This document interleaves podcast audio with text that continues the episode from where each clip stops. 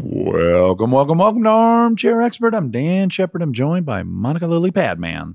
Good afternoon, sir. Good afternoon to you. We have an incredibly talented human being today, BJ Novak. Of course, BJ is an actor, a writer, a comedian, a director, and a New York Times best-selling author. Well, first and foremost, he was on Punked, which That's is right. wild. Followed in your footsteps. Well, he created his own path. Listen, he's in the office. He was also a writer and producer on that show. He directed episodes, The Mindy Project, Inglorious Bastards, Saving Mr. Banks, the founder, and he has a new show called The Premise on FX on Hulu.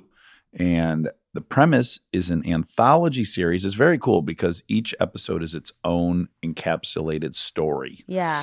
Also, it's worth saying that I start out as a shithead in this episode, but bear with us. I guess that would be my. It's a pretty interesting episode. It is. It is. So it's an interesting episode, and I learned a lot. Please enjoy PJ Novak. We are supported by Uber Eats. Spring is here, and now you can get almost anything you need for your sunny days delivered with Uber Eats. What do we mean by almost? Well, you can't get a well groomed lawn delivered, but you can get chicken parmesan delivered. A cabana? That's a no. But a banana? That's a yes. A nice tan? Sorry, no. But a box fan? Happily, yes. A day of sunshine? No. A box of fine wines? Yes. Uber Eats can definitely get you that. Get almost almost anything delivered with Uber Eats. Order now. Alcohol in select markets, product availability may vary by region. See app for details. We are supported by Squarespace. Guys, we have a Squarespace website that's just gorgeous. That Wobby Wob, you uh you built that yourself using all the templates, yeah? I sure did. Yeah, easy peasy. So easy. Well, the best part about Squarespace is it's an all in one website platform for entrepreneurs to stand out and succeed online. You can get discovered fast with integrated, optimized SEO tools, and you can choose from professionally curated layouts and styling options with Squarespace Blueprint. Plus, you can kickstart or update written content on any website, product description, or email with Squarespace AI. Head to squarespace.com for a free trial and save 10% off your first purchase of a website or domain with the code DAX. He's an armchair expert. He's an armchair expert. He's an armchair expert. Does it feel too close? Is that what it is? I just don't know how I sound. I sound like Mikey. Yeah, oh, that's you sound the dream. great. You sound No, great. you sound great. Well, listen, let's. I sound Mikey. No, no, no. Listen. Yeah. I have a Did theory. you on give this. me a worse mic? Is No, this no, a no. Power you- move? No, in Yeah. fact, you probably have the nicest. It has the lowest miles on it. That mic. Yeah. But don't you think you sound smarter? Because this is what I think. oh, I happened. love when I have a mic on me. Oh my god, I love it. you sound even as I close my eyes and you start talking. You sound like a professor already. Wow. Yeah. You do have a professorial voice. and look, I think I look very serious. Yeah. Sure, you sure, sure, sure. do. Yeah. I think this is going to be a fun interview, and I'm going to start with love and benevolence and say, I think I don't like you. And that's your love and benevolence. That's a oh my whole- I, god. ugh. as I'm already interacting with you in the driveway and then here, I think I like you, but I think I thought I didn't like you, and I, I can't wait to get into I it. Oh, get Also- that from a distance sometimes. Yeah. well, no, but I thought. Wait, it- can I say something just to Okay. not have that be the worst thing anyone's ever said? Uh-huh. It's an amazing way to make a Oh my guest comfortable. God. I will say that. He's never said that to a guest before. It does happen before a lot. He's like, I don't think I like this person. Why do you have someone on? Because I'm wrong all the time. I end up He's liking always any human wrong. being I talk to. f- Sincerely. That's how it goes. Yeah. Yeah, that's like kind Yeah. of the magic of humans. End of this show. Yeah. But I don't think I didn't dislike you. I had it in my head that you didn't like me. I was obsessed with you competitively. Oh, this is Yeah, so already maybe you so knew that. fantastic. That's why I wanted to start. You might there. have known that or sensed Well- that, or I might have, I might have, I tried to tell you that once at the improv like 10 years ago, and you had a distracted look. You were thinking about something else. I was about to do stand up. You're probably about which, to go on Which I stage. never had done. oh my God. Yeah, So like, I was like, I- hey, Dax, it's kind of a funny story. And you're like, uh huh, uh huh, uh huh. I'm like, just yeah. panicked inside. Right. Yeah. Yeah. You caught me on the, like, I think for two years I did stand up because I had moved here to do stand up, but I was just too afraid and I did sketch instead because Right. it's safer. And then I just kept thinking, you still have to do it. So then I did it um, Yeah. as a dare to myself. So when you saw me, and by the way, you probably noticed, completely by myself, I have no friends in that world. So I'm just there panicking Right. when we talked but to you're each so other. tall that you kind of loomed large, so you were kind of looking around and you looked very heroic. oh my god. So to me, and I'm five nine, I'm like looking up to you, and you always were like in my head, my big brother that I could never catch up to because of punked. Oh, Okay, And right. so I'm like, right, I'm, right. I'm talking to Dax, like I'm gonna Right. be friends with him, and you know, you were looking at the Oh, stage and stuff, but no. you looked very godlike to me. You're blonde and six three. You don't look like like anyone else at the improv, which is all these misshapen small guys. Oh, and you're like a movie star to me. And you're like, uh-huh, uh-huh. I'm like, oh my god, he has no idea. See, this is this is fucking perfect. So Oh, man. all we really just learned, I think, is that you and I are very similar. So most of the people that we talk to, I say like, "Well, I met you this one time," and they're like, "Yeah, I, my dad had just got diagnosed. like, it had nothing to do with you." But I create these enormous stories why people don't like me. I start with you probably don't like me. To anybody. Yeah, just in general. Yeah, I have that too. But I'm often right, as I found out today. well, no, no. But here's what's funny is I actually You're never a very likable person. I never disliked you. yeah. I just I had this suspicion you didn't like me. So I'm like, I don't think that guy likes me because we were on we were both on punked. And Well, I, I, don't was know so why. jealous. So you were on Punked and became hugely known for that. Hmm. And then I was cast on season two of Punked. I was the guy who followed you up. Yes, yes. And I yes. thought, here we go. I'm Yes. going to be as big as Dax. And I was definitely, I had a moment where everyone knew me from Punked Yes. that I ran into. Yeah. But they were, when I told them, they were like, did you do the Justin Timberlake? I was like, no. By the that way, was they asked Dax." me that, so it's like they know the Timberlake thing, but they don't necessarily know yeah, I but did you it. were, you're still an icon from that. oh my god! and I, I like, you know, I was on it. But so, you know, I was like, damn it. I thought that was a guarantee. I left it, and then I never watched it for all kinds of reasons. You didn't watch your season or the next season? I didn't watch the next season. Of course not. Of course, I watched my season because it was the first time I was on TV, Yeah, me and I too. was so excited. Yeah. Was that the first time you were on TV? oh, yeah. it's so thrilling. It was isn't unbelievable. And also, it's so high stakes because it's like, Yes. okay, your first time ever on TV. Here's the situation you're with an enormous star. They don't know you're acting. You have Mm-hmm. Correct. one take. And if they realize it's not real, you lose everything. What a waste! You lose right? your job. It's so high stakes. It is. Did it ever happen that someone was like, "You're punking me by then," or Yeah, it you're- happened on my season. It did? Yeah, it happened one time. Did it happen on your season? Yeah, but they weren't sure.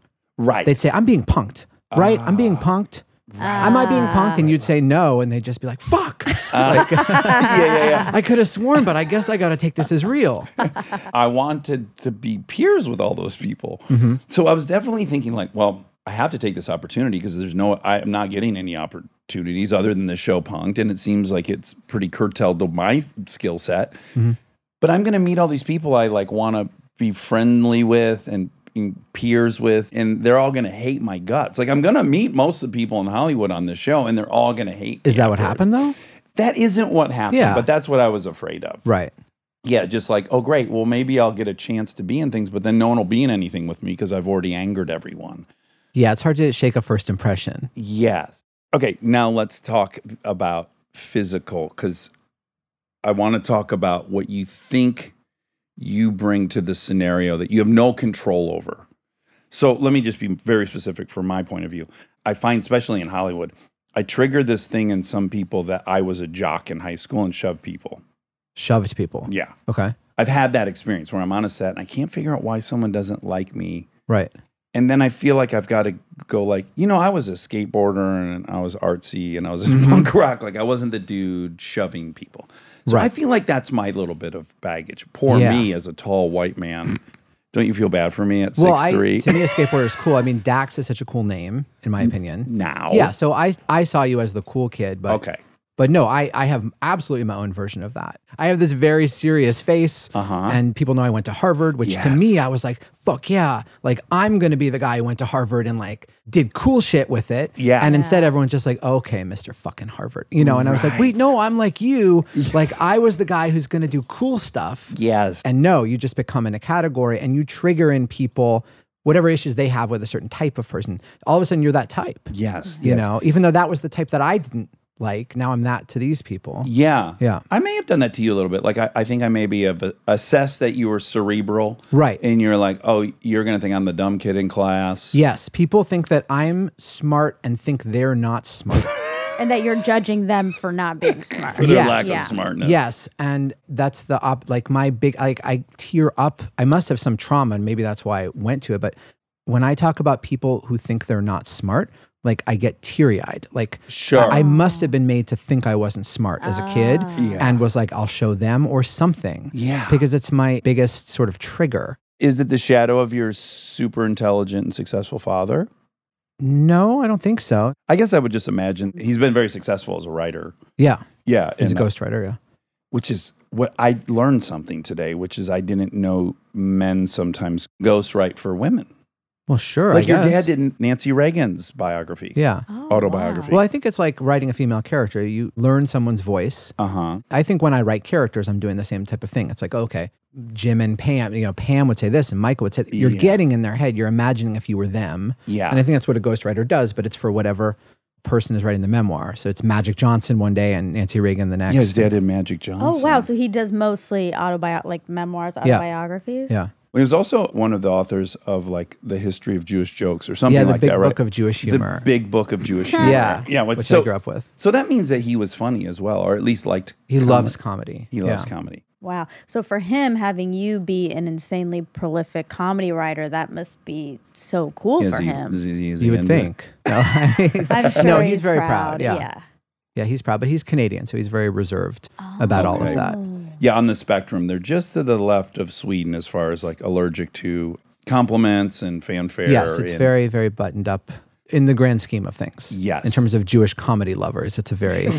Lauren Michaels is Canadian too. And I think also, like, famously, like, his approval is doled out a little bit at a time. Yes. That sort of thing. Okay, so given this, uh, what you just said, that people think you're smart and that triggers maybe some. And that I think they're not smart. That's That's, right. what kills me is that I do think I'm smart, but I think I think of myself, I always have as like the kid who is playing pranks and getting in trouble in smart ways and being clever and Yeah. you know having fun with that kind of thing. And not then- the AP bio. right like, yeah. so but i then people i think put me in that category and they have issues with that type of person Of which is course. the type of person i had issues with yes. so you project Yes, yes. but then there's a part of me that wants to lean into it as an actor it's like oh, okay well i'll play the bad guy Well, of like I'll, course. you know i'll play that person i'll be iconic Well, my mother too lamented at one point. She said, "Like, are you ever going to play anyone that's smart?"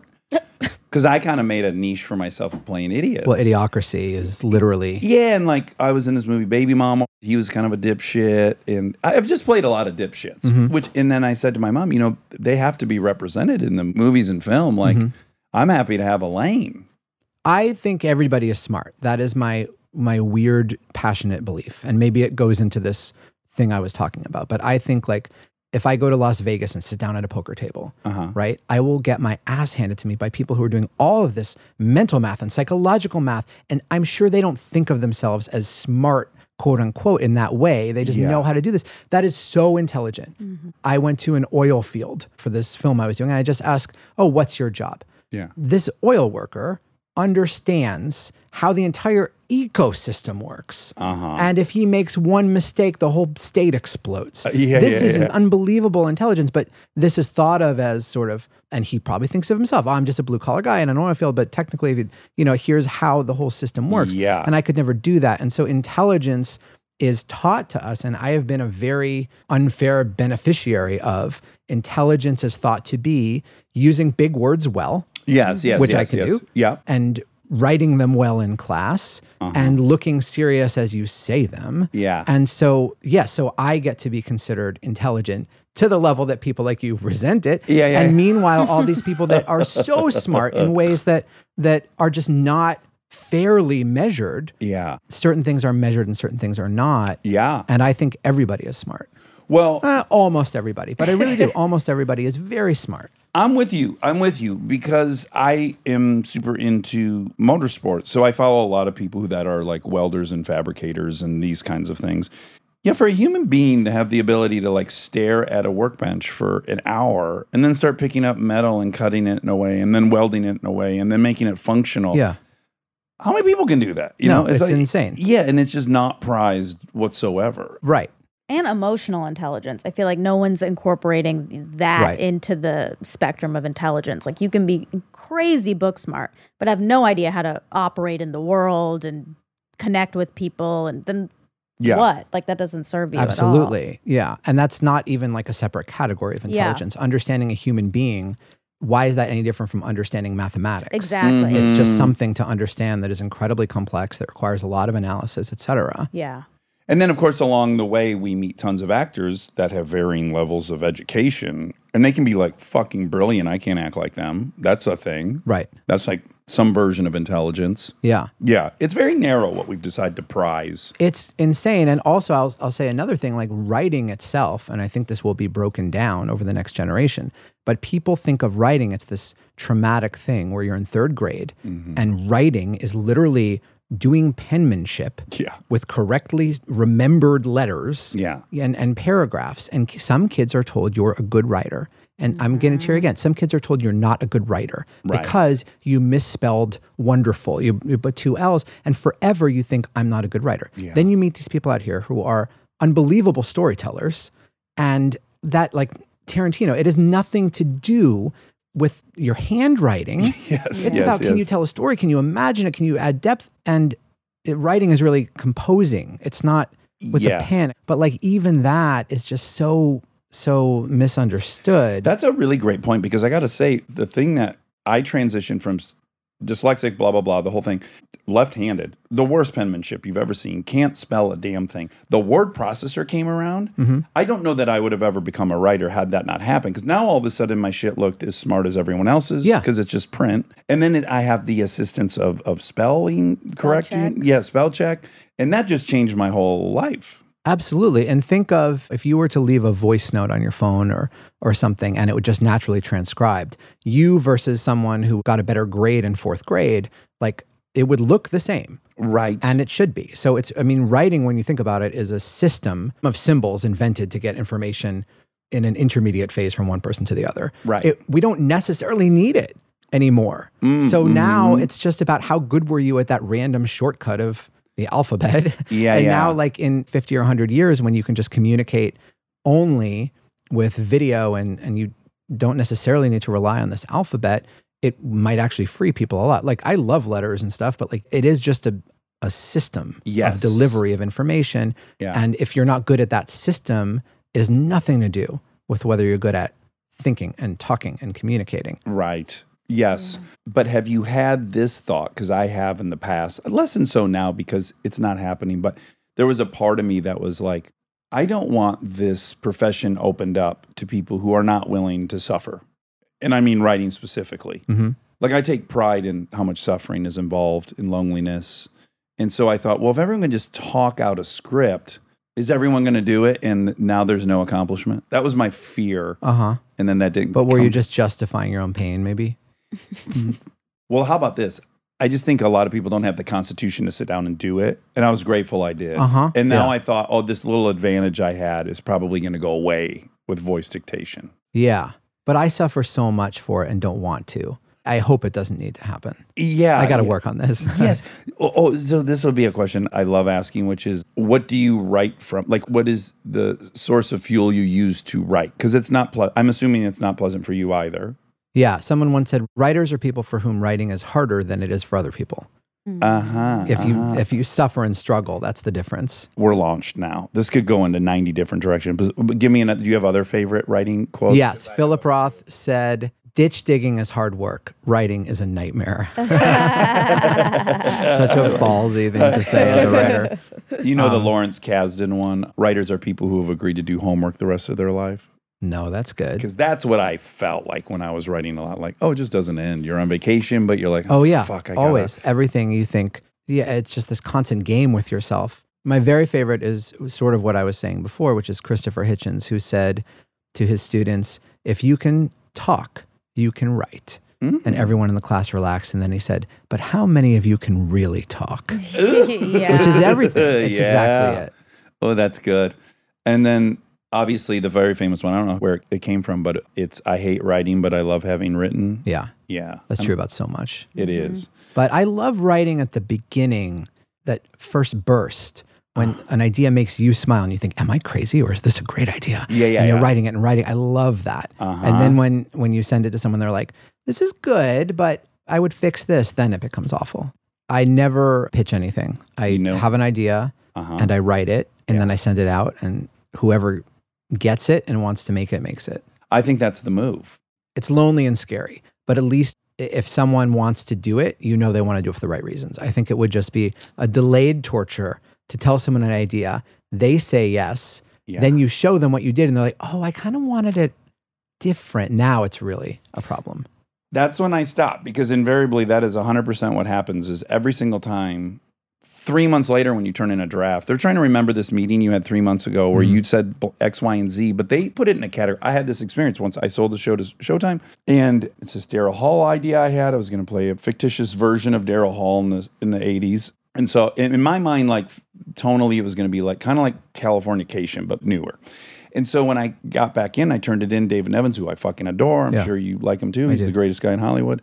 He goes, man, I just, I guess I thought you were doing a Will Ferrell version of this show, and I'm like, oh yeah, I Uh-huh. get that. I'm not. Now where are we at? Yeah. you know. And then you're just like, oh, that can happen. And yeah, that now you've pitch, they- built a car. Yes, it's already. Yeah. Yes, I'm Yeah. Mm-hmm. driving around the parking lot. Isn't this thing great? Look at it. It gets 30 miles to a Yeah, I gallon. thought it'd be a truck. Yeah, Yeah, I got that. I thought you were building a truck. yeah. I just was thinking during that because I was only half listening Of and I, was course, ha- I had I my know. own brain train Yeah. going.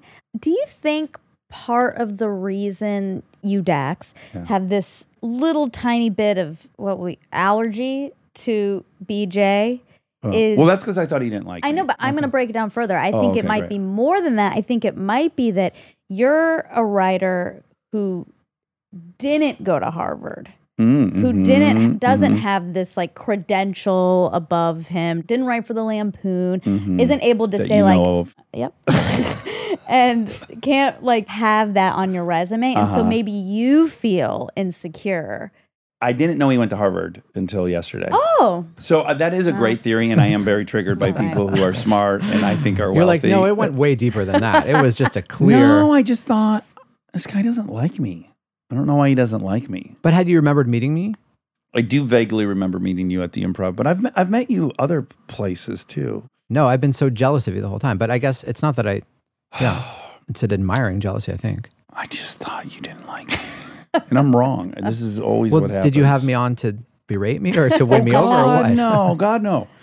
No, I heard from Robbie. BJ has a new show. Should we have him on? And I said, I don't think he likes me. And then Rob said, No, he actually told me in his email he kind of had a competitive thing with you. And I was Yeah. like, Oh, well, that's exciting. That Yeah, might be yeah. like a whole different thing. Yeah. Let's talk. I'm Yeah. not afraid to talk to anybody. Yeah. And every time I thought someone didn't like me, I was wrong. Well, no, some people don't like me, but I'm often wrong. Let's just start there. That's kind of, I assume people don't like me and Yeah. I'm wrong all the time. No, I'm usually right. No, no, no, no, no, no, no. no, you just became a movie star like immediately after the show that I did. I mean, I kept slogging away as a writer, but it looked more fun what you were doing. Well, let's get into that because I don't think, and I said this when I left Punked. I was like, the people that come in now are not going to be given what I was given because they learn that that comes with a lot. I'll be very specific. Like, I got to some one of the bits towards the end. I'd already shot most of them. In fact, that show had already aired. So now I'm in a wig and all this stuff, and I go to this NFL f- golf thing and I interview people. And when I get there, the premise is you're going to ask this guy about he's supposed to be, everyone thinks he's gay. This guy, like, I think he hit his girlfriend. You're going to bring that up in the interview, blah, blah, blah. And I go, oh, yeah, I'm not going to, I don't want to do any of that. Like, just air everyone's dirty laundry. And they're like, well, no, no, that's the bit. And I was like, I'm, uh, yeah, I'm not going to do that. I'll do something else. Give me 20 minutes to write something. And I, we came up with other things and it worked out. But I could see in their face, they were like, this sucks. This dude we hired to come do this thing, we've written it. He's Uh-huh. just saying to us he's not going to do it Uh huh. my hunch was they weren't going to let anyone else have as much autonomy as I had going forward. Do you think that was the case or no? I didn't doubt anything they told me, Uh huh. but I guess maybe it just wasn't so bad on my season. I think they were learning in the first season, and then I think they figured out more and more what worked. But Uh-huh. Yeah. I definitely think they focused more on the prank going forward, as opposed to what could potentially just happen with shooting the shit Mm-hmm. en route to the prank. Yeah, I thought the pranks were pretty clever. Uh huh. Uh-huh, Yeah, and I did think they were about the pranks. Yes. And they were the kind of pranks that if they were played on me, I was like, whoa, that's funny. That blew my mind. Yeah, they had an appetite to let people run after I was there, but I don't know. That's just my guess. Right. I wasn't there to run. I mean, I was there. I was Right. so excited. Yeah, yeah, yeah. yeah you know, yeah, yeah, I was yeah. a writer on a sitcom called Raising Dad. I Mhm. started doing stand up. Someone said, "Oh, you should audition for Punked." I did. I got it. Yeah, I yeah, couldn't yeah, tell yeah. anybody. Ashton Kutcher was like the coolest person in the world. He's like whispering in my ear what to do at the at the audition. You know, it was incredible. So when I got there, Yeah. and it's like, okay, today, like you are doing a photo shoot with Lil Bow Wow and a tiger. By the way, this was one of them. Keep telling him to get closer to the tiger. He's scared of tigers. Who the fuck isn't scared of a tiger? yeah, exactly. yeah, literally the Siegfried and Roy thing happened the next week. Oh, my my God. Yeah. so thank God. Oh my goodness. Yeah. so did you have fun doing it, or were you so stressed during? Both. I loved it so much. Yeah. But one time I was doing with Tommy Lee Oh, and I was so scared. And they were like, we don't know how he's going to behave. Just roll with anything. I was like, okay. and um, I have my ID in my pocket. Uh-huh. And at the end of the prank, my ID, I had crumpled it so much that it was unusable because I that was you're just my kidding. nervous Wow. gesture. You know, Oh, In so your yeah, it was so pocket? nerve wracking, but it was really fun. Yeah. I thought. I love pranks. yeah, so like yeah, that yeah. someone else would set up a prank for me. It was like the height of luxury. If I were a billionaire, I'd probably Uh-huh. hire someone to like come up with some pranks and let me do them. That's a fascinating difference because I actually didn't do pranks ever. okay. Like I was too lazy. I think.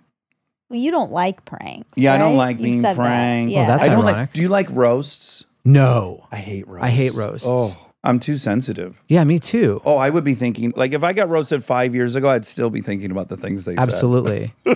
yeah. And I'd be thinking, you know, are you mad at me? You know, Yeah, after yeah, I yeah. said my part, I don't get it at Yeah. all. They are funny. said. Oh my the god, jokes yes. are great. Oh, Jeff Ross is a, is such Yeah. a genius in that way. And when it seems like they're enjoying it, great. I don't have the thick enough skin for that at all. But I'm still obsessed with your opening question. Oh, yeah, like, yeah. I think I don't like you. So, Right, like, right, right, literally, yeah, we're yeah. all at a roast. It would just be like, It would be that for another yeah, do you two really hours. think that? Yeah, for the rest of your life. But I hope I'm being really clear in that. I think I was like, oh, I don't think I like him defensively because I didn't think you liked me. But now I'm I'm realizing I was completely wrong. Well, no, I mean it's competitive. Like, I'd see you succeed and be like, "Fuck! Like, how am I going to do that?" Yeah. So literally, like Dax, like shaking my fist. Good. but like not like he doesn't deserve it or he sucks. Okay. Yeah. Okay. That's the distinction. Yeah, that's why I was like excited to be like, "Hey, you're kind of my Oh, because yeah, I don't yeah, get yeah. that way with a lot of people, but I did oh with my you. God. Now I feel terrible. No, no, But I I- just wanted to be honest with you. Yeah. Well, that's the fun of the show, I guess. Yeah. This is our like It's really ther- fun. therapy level roast. well, I'd like to think this could be the Louis C.K. Mark Mark Maron Maron? Mark Maron episode. Oh. yeah. Yeah. Okay. All right. yeah. Well, where, where else should we go with this? I don't know. We're gonna have to fabricate some stuff because we really don't have that dense of a history. Okay. But I'm realizing I'm completely wrong. I'll give you another example. Aziz.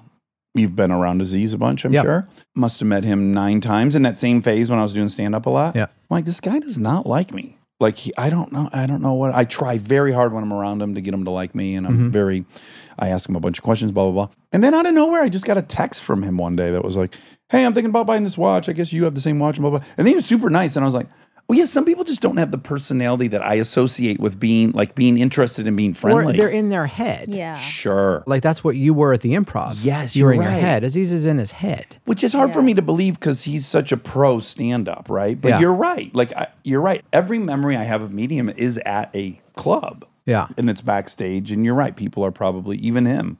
And is in his head. again, do you think what's happening is you in your head are like, he thinks he's a professional and I'm not? Yep.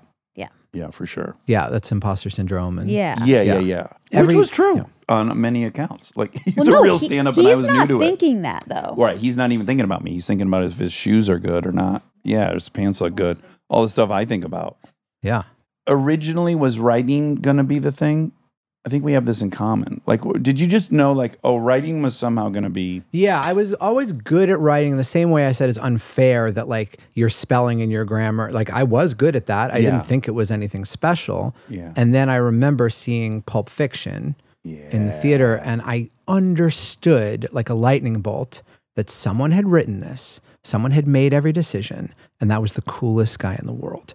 And I had seen Quentin Tarantino in a magazine, and I was like, I get it. Okay, that thing that I do, that's my ticket. Because also my dad did it. It was like being a dentist to me. That's true. You Yeah, know? it's family. So I was like, okay, business. now I'm going to be like this writer, but it's going to be th- this glamorous rock and roll thing. Mm-hmm. Yeah, yeah. Can I just tell you that Yeah. we we we have that in common? I saw Pulp Fiction, I know. and I was like, something's different here. Yeah. You see his fingerprints on it. Like I remember a song came on. I was like, a person chose that song. I get it now. I get it. I thought movies just happened. Why is that sausage in every single frame? Yeah. Just watched it two nights ago with a friend, and didn't want to because I've seen it 300 times, but the friend had Mm-hmm. only seen it once. I'm like, I'll get through this because I want him to enjoy it. One second in, I'm like, fucking want to watch this movie for the rest It's of my life. like a two hour trailer in the sense that every single moment you're like, well, that's the iconic moment. And it just goes on the whole way. You're a thousand percent right. Each time a scene would start or they would switch their timeline or whatever, I'd be like, oh, right. This is it. This is the thing. Yeah, this is that moment Yes. and that moment. It's just the whole way through. Oh my God. They're just staggering. It really is. It really is. And then I saw an article in the the newspaper that, about Conan O'Brien having gone to Harvard and wrote for the Lampoon. And I got good grades, not great grades, but I was like, I'm going to get into Harvard. I'm going to write for that Lampoon. Then I'm going to be a comedy writer. Then I'm going to be Tarantino. Yes. And, and I devoted myself and I got some lucky breaks and I got like much of that path. what are good grades? Like a 3 8? I don't know what the numbers were, like uh, a, a mi- B plus A minus. Okay, yeah. I, my parents were surprised that I got in. As soon as I got in, their revisionist history was like, oh, he was always the good student and you, little brother. you know, you we gotta- knew he was going to Harvard from sixth grade. Yeah, not at all. It was a long shot and they were shocked when I got in. I remember that very well. I was surprised. What do you think too. the secret sauce was? Did you write a great essay? I assume you probably wrote a great I, admittance. I think I did write a good essay. I remember in the interview, I was talking to the guy. He wasn't very interested. He wasn't impolite or whatever. And he said, Why should you go to Harvard? And I said, Because I'm not going to sleep. And he started writing. And I meant it. I was like, If I get into a place like this, you think I'm going to waste a fucking 2nd Um, Like, and I meant it. Uh-huh. yeah. And then when I got there, it was kind of sad because a lot of people wanted to be investment bankers. I was like, to me, you go here, you become president, Right. You become a legend. Like that's Yeah. to me, this was a place for a rebel to go and come out on the other side. And Yeah. so many people there weren't. Right. But that's what I saw it as. You know, Yeah. and then everyone saw me as one of those guys. Yeah, yeah, yeah, yeah. know? I know it's not the exact same thing, but I find myself places often where I'm like, this is my crew, huh? Like, I want to What do you do mean? this. I'm super into off roading. Go out into the de- de- desert, and every single vehicle has a Trump flag. Well, I'm not a Trump person. Or when I rode Harleys, I'd be at gas stations and the chats I'd be involved with. I'm like, I don't feel like I'm in the group that I'm trying to be in. Mhm. Does that make any sense? So, like, if I would have gone to Harvard with that expectation, I would have looked around and been like, wait, oh, it's not the thing I kind of thought it was. Well, it's kind of gonna- scary because it's like, am I that? Because if I like the same thing these people like, are people seeing me like they see them? Which There- is scary for certain people. Well, because everyone puts everyone in a category. I mean, Exactly. we, I did to you and you Yes, did to me. yes, oh, yes, yes. he's the cool kid. Yeah, oh, he's yeah. the smart guy who thinks I'm stupid or whatever. Yep, yep, yep. Yeah. And it's not what you're trying to say. Yeah. Right. But the funny thing about acting is that then you get hired for that. You know what I mean? Right. That's true. Yeah. Like probably when you were up for Idiocracy, you're like, oh, I'm a huge idiot. You got it. I'm the perfect guy. That's how I am. And it's like, I see a part and it's like this obnoxious asshole. I'm like, dude, I was born for this. like, you got it. You know what I mean? yeah, You you're like, immediately I'm sell yourself out. dyslexic. I'm I Yeah. Uh, definitely Yeah, are you am- kidding me? I'm the fucking biggest loser of all. I think you're so right. But can I ask you? So, this is the only group I've ever landed in where I was like, oh, yeah, yeah, yeah. This is exactly my tribe. Which tribe? Show business. Like when you got to the office and Yeah. you're there with Daniels and Mike Schur, are you at that point, unlike Harvard, going like, uh huh, this is my vibe? Yeah, Yeah. that was very exciting. Yeah. That group. Stay tuned for more Armchair Expert, if you dare. We are supported by BetterHelp. It feels like a lot has happened this year. And it's barely even summer. We went to India for By George. We sure did. Lots to process already. yeah. But even with so much going on, it's important to slow down. Take a minute to reflect on yourself and make adjustments. And if you need a little help with that, I can't recommend therapy enough. We are both in therapy. We are. We proselytize all the time. Talk about it every day. Couldn't function without it. If you want to give therapy a try, check out BetterHelp. It's entirely online and designed to be convenient and flexible. All you have to do to get started is fill out a brief questionnaire. Plus, you can switch therapists whenever for no additional charge. So take a moment for yourself. Visit betterhelp.com slash DAX today to get 10% off your first month. That's betterhelp, H-E-L-P dot com slash DAX. Okay, when did paying someone back become social media? What do you mean?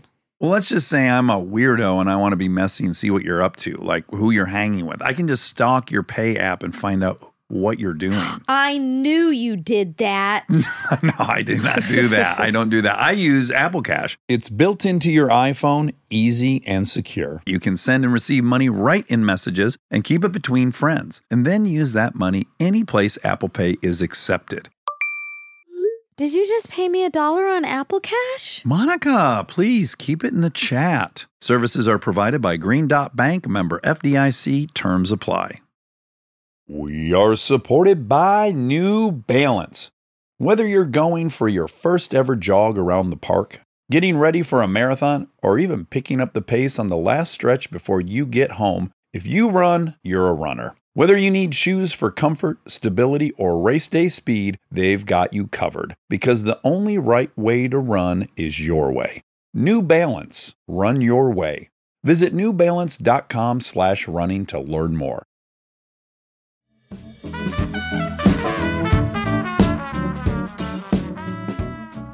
So you have brothers and sisters, Two brothers. two brothers. Yep. And where, what order are you in? I'm the oldest. And do you think you fit all the stereotypes of firstborn? Probably, yeah. So I have my sob story about being a middle child, which is I was invisible. What what's the burden of the firstborn?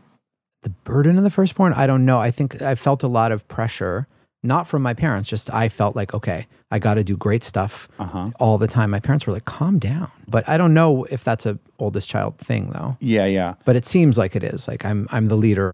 I'm an old, oldest as well. Yeah. I think it's that your parents give you so much attention when you're an oldest because they're parenting for the first time. So Yeah. they're learning all this stuff and it's really crucial that they put the warm water on your body the right way. Like everything's scarier for them, so it's a little bit heightened. And then with the second and third kids, it's like, "Oh, I know how to do this. It's easy." They get less attention, they get less like anxiety, I think.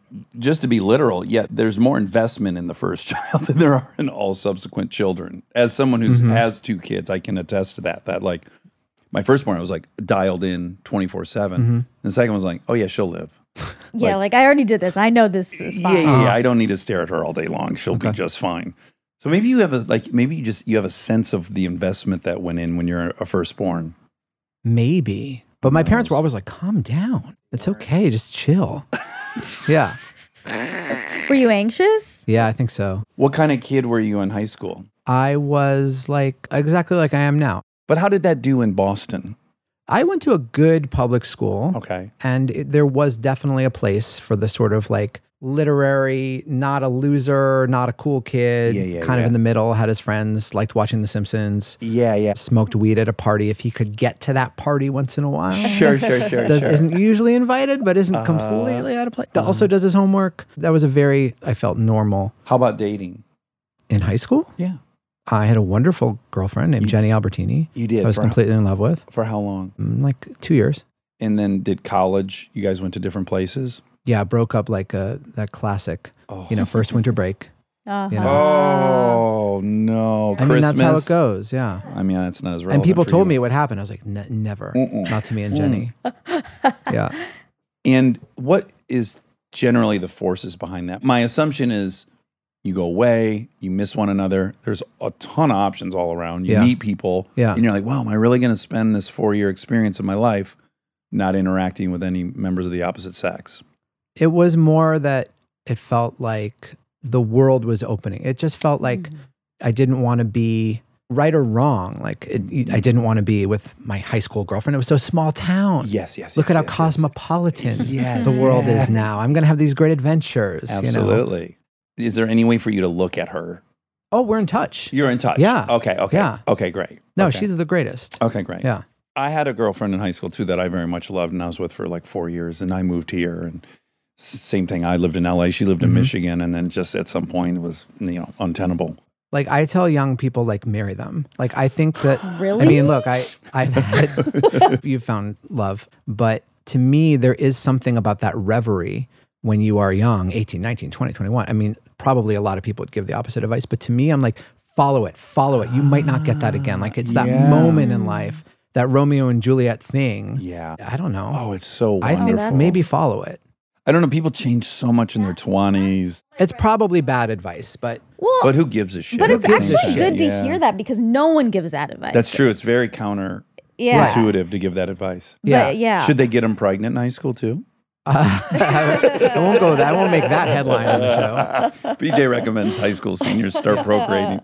Yeah, but yeah, I have all these friends from middle school and high school who are still with their partners and they still are. And you they've you been just saw together- a bunch of I them. just saw a bunch And are of they them at happy? a wedding and, and they are. And Yeah. I'm always expecting to go and be like, oh boy, this is gonna be tough to watch. And then they're like totally great. yeah. And it's also phases, right? Like I've seen these people for 20 something years and there are times where I'm like, "Oh, yeah, I knew it. Yep, this is the end of that." And I called it and and then and then they enter a new phase, right? They have kids or something and then they like revive the relationship. And I'm like, "Oh, I guess that's just a regular relationship Yeah. where there's ups and downs and yeah, it's nice. Your It's life is nice. your life. You don't actually meet that many people in your life. Every single person that you meet is is one of a very finite number.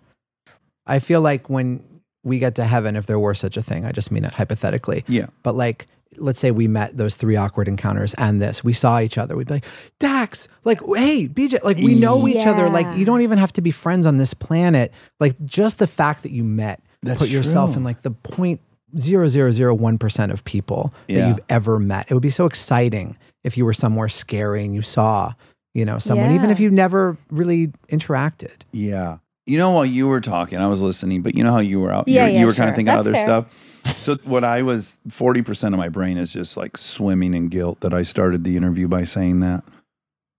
It's, I'm not. Why don't you I'm not apologize? recovering. I'm sorry. I Oh, thought you no, would think I- it was. I thought you would think it was funny. Well, I'm so but I think insecure it's kind that of a like stutter step. I'm so insecure that your listeners were like, yeah, fuck that guy. Thank you. Oh my god. You it- know? no. I hope I'm owning that the whole thing was in my head.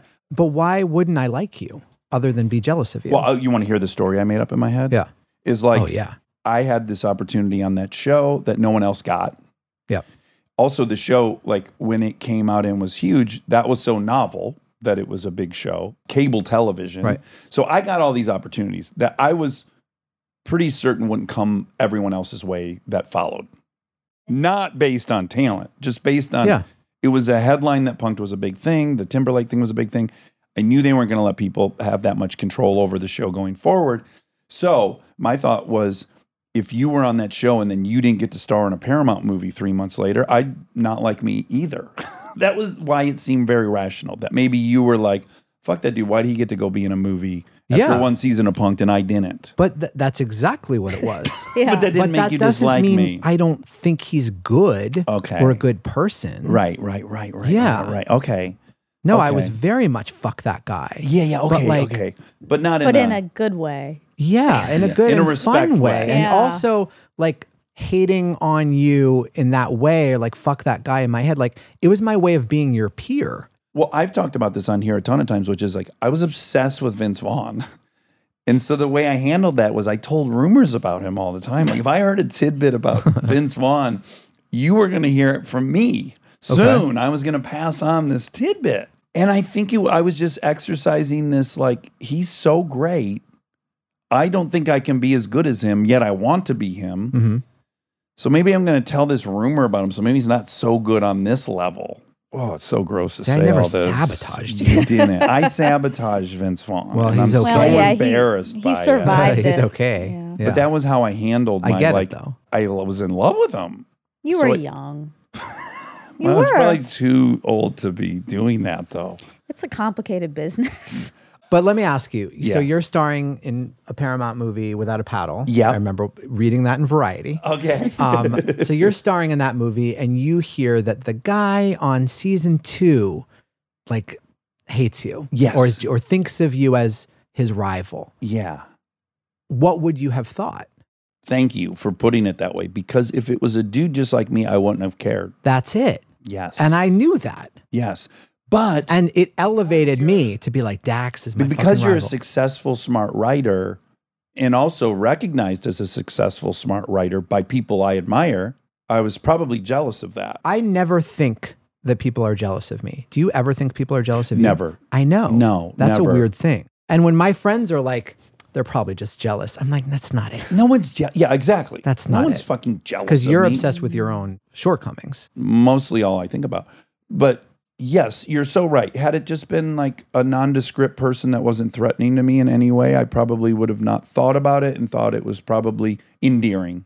Yes, that's what I would think. But then I became somewhat successful, and now now you are like, oh, that guy. Okay, so listen. Okay, so this is another really fascinating thing because this is a, a little thing that happened between Hussein and I, which is Hussein was in an interview for GQ and he made this point that they give white schlubs their own shows. And then I was one of the people he he gave the example of me, the white Okay. schlubs that get their own show. And he said that I was a six or something. I wasn't very attractive. So we ended up talking. And I, I said to him, I don't mind that you don't think I'm good looking. I don't either. I So think we- you we- are. I was just thinking that actually, and that you. was part of my jealousy too. well, I don't think I'm good looking, but thank you. Anyways, I said to him, I don't mind that you don't you think I'm unattractive. Yeah, join the club. I'm really bothered that you think I'm only working because I'm white. That hurts my feelings because I've written everything I've been in. I have worked my ass off, and it would really hurt my feelings to think you think I just was given this. And he's like, dude, I don't think that. I recognize that, blah, blah, blah. We made peace. It was wonderful after the fact, it occurred to me he probably just thought he was punching up. But I don't think of myself as Right. someone that you're punching up to, right? I don't. I think I'm the fucking kid going to the learning disabled room. And Hussen's like, oh, look at that fucking dumb, a- you know, the big dumb Right. guy.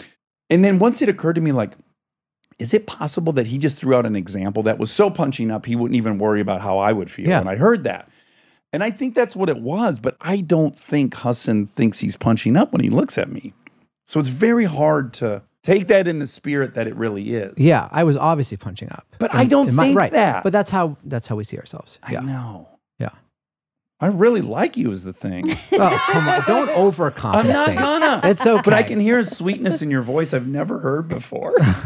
I'm sincere. I'm very uh, vulnerable here. You are. Yeah. And I thought you were like smug and smart I and a know, better that's- writer than me and, and that you are telling people I yeah. But so much of that is our Faces. physicality. Yeah, Yeah. there's so much we cannot control based on our physical appearance. know. Some people look warm, some people look serious. It has nothing to do with their personalities. yeah, I'm ashamed though. I am embarrassed that I wouldn't have thought of it that way. I What do didn't you mean? that he actually like looked up to me. Not that he just thought I was a piece of shit, which is what I thought. Yeah. Okay. But listen, Yes. this is the point of the show. This happens every time. okay. Yeah.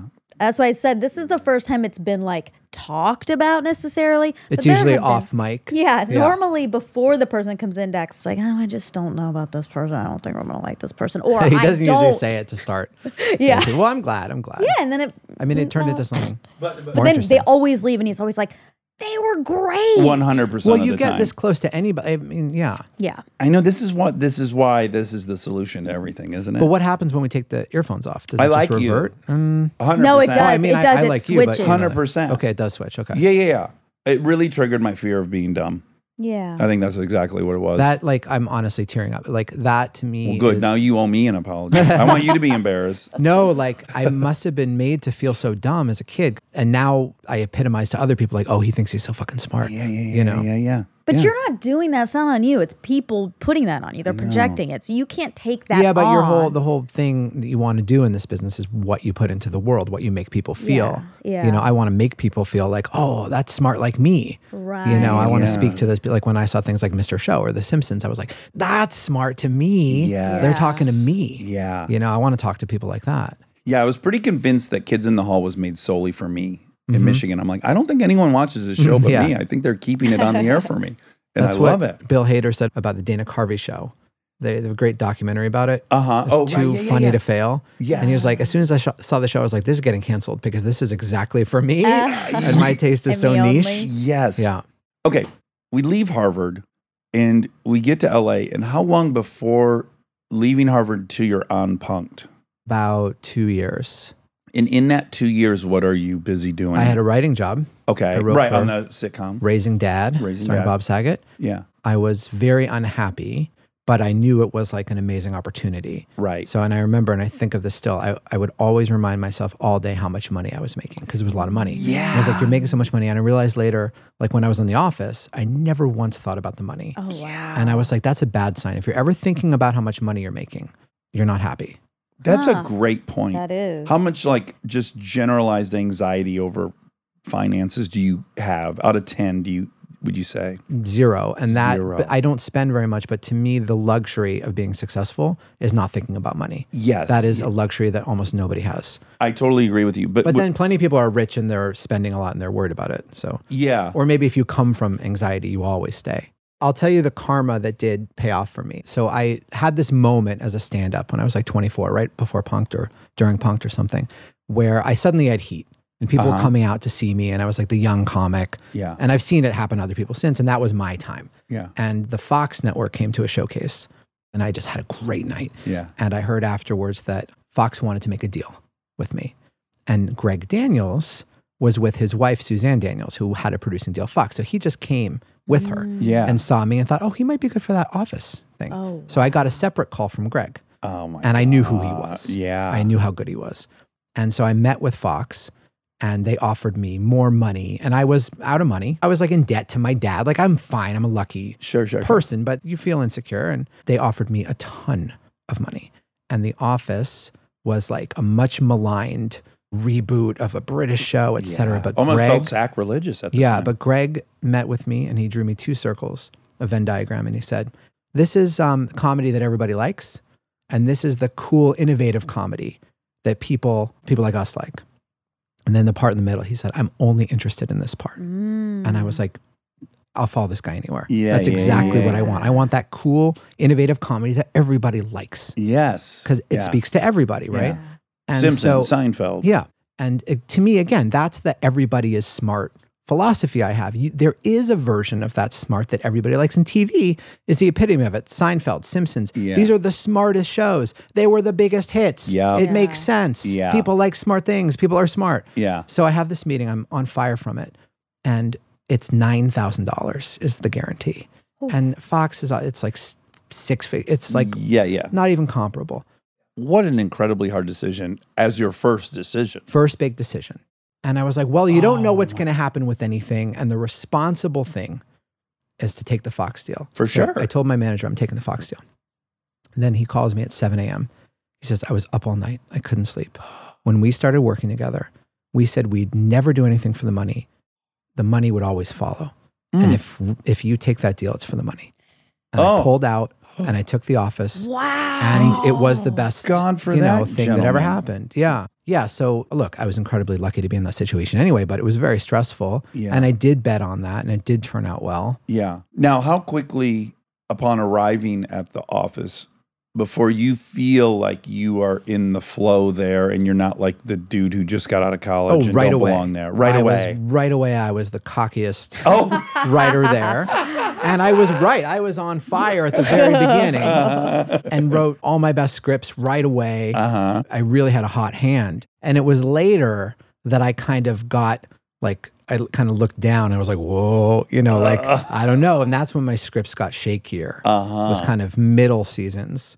Well, one thing could yeah be that that insatiable hunger you arrive with, and then as you get feeling more safe, Or it's, it was just that it was the uncertainty at the beginning that made me not pull people. I just, I just had a vision. Then later there's a lot of writers, there's a lot of eyes on the show. yeah, I'm kind of maybe playing it safer or splitting the difference. And then I get more rattled when someone disagrees. And um, yeah, so, yeah, my scripts got shakier. They got more rewritten in the middle seasons. uh huh, And then towards the end, I think I found it again. uh huh, and Greg Daniels, I've been told by Mike, is like the guy you'd want to learn how to show run from. Yes. I mean, he's the real deal. And he also, he cared about teaching everybody.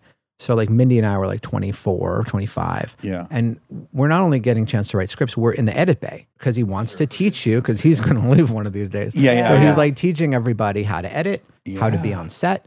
Writers get to direct. Some of the Mm. writers and actors go back and forth. Some of the actors ended up writing scripts. So he kind of he wants you to learn, which a lot of people don't. yeah. They keep everything very separate. He liked it fluid. Doesn't that just scream confidence to you? Yeah. Yeah. But another confident thing is that he would show his doubts. He would say, I'm I can't decide this or that. And he'd poll everybody and Uh-huh. he'd show the people in other departments, like the accountant, like, what do you think of these two? Should Jim and Pam kiss or not? Yeah, And she'd be like, nope, you know, whatever. Like that I've learned a lot from too is just ask everybody because you know when you hear it. that Venn diagram that he I mean, it's so crazy because that's exactly what The Office was. Yes. It is mass appeal. Mm-hmm. I, I don't know anyone who doesn't love it. Mm. "Hmm?" Yeah. And it's so different, especially at that time. It Yeah. was so No, different. he so drew his own specific. bullseye and It's then he cra- hit it. He It's hit so it. crazy. What's interesting is we both have this experience too, which is about the same time I go do Idiocracy, which is only the second movie I was ever in. By the way, why isn't that a show? Idiocracy. Yeah. People refer to it all the time. Mm-hmm. And it got, I went with Paul Lieberstein to see that. Uh-huh. I was so excited. And I called Movie Phone, remember? Uh, yeah, yeah, yeah. and here's how much the studio dumped that movie. yeah. It was blah, blah, blah, 715, 930, Untitled Mike Judge movie. it was called Untitled Oh Yep. Mike my Judge God. movie on Movie Phone when it was out. What the hell? And people still refer to it constantly. Way more than it was seen. Now it's been seen. Yeah. Well, that's what I was going to compare our experience, which is like, now I didn't have the front end wave, but isn't it wild that when did you start on that show? 2004, Five, yeah. 2005, that it was like this huge significant thing in your life. And then now, 16 years later, it has this enormous wave on Netflix and everywhere else where it's like, it's bigger than it's ever been. Mm-hmm. That we're here with two of our early things being super. I yeah. feel like we're like musicians who wrote a hit song in the 70s and we get to play it for a long time, which I'm grateful for. There are huge fans now of The Office that literally were one when it was Right. out originally or Totally. something. yeah. And what part of the process did you like the most? One of my biggest regrets was not enjoying any of it as much Yeah, yeah, as yeah, I yeah. should have now that I look back. Yeah. And people say, wasn't that incredible? Like, you're never going to get that again. Steve Carell in the room, John, Jenna, Rain, like th- those writers, like it'll never happen again. Or Yeah. it, maybe something special will happen in a different way. But at the time, I was just so insecure, nervous. How long is this going to last? Yeah. Am I going to get any lines in the next episode? Is my script going to get rewritten? Am I going to get fired? What happens when this show is canceled? Am I making the most of this moment? I was so competitive and and career obsessed and self obsessed and I'm like scratching myself nervously as I talk about it. but that um you know that I didn't just relax. So not marrying my high school girlfriend and not, but like um, I didn't just relax and just let myself be one with the office. And I was still able to do some good work and enjoy some good times, but not nearly as much. Have you heard Seinfeld on Stern? No, that sounds great. It's incredible. It always is. I think he's done it three or four times, but he's same way. He's like, you know, I just wish I could have enjoyed Seinfeld. So I guess it's it's this weird paradox where it's like that's a very common regret. I feel like.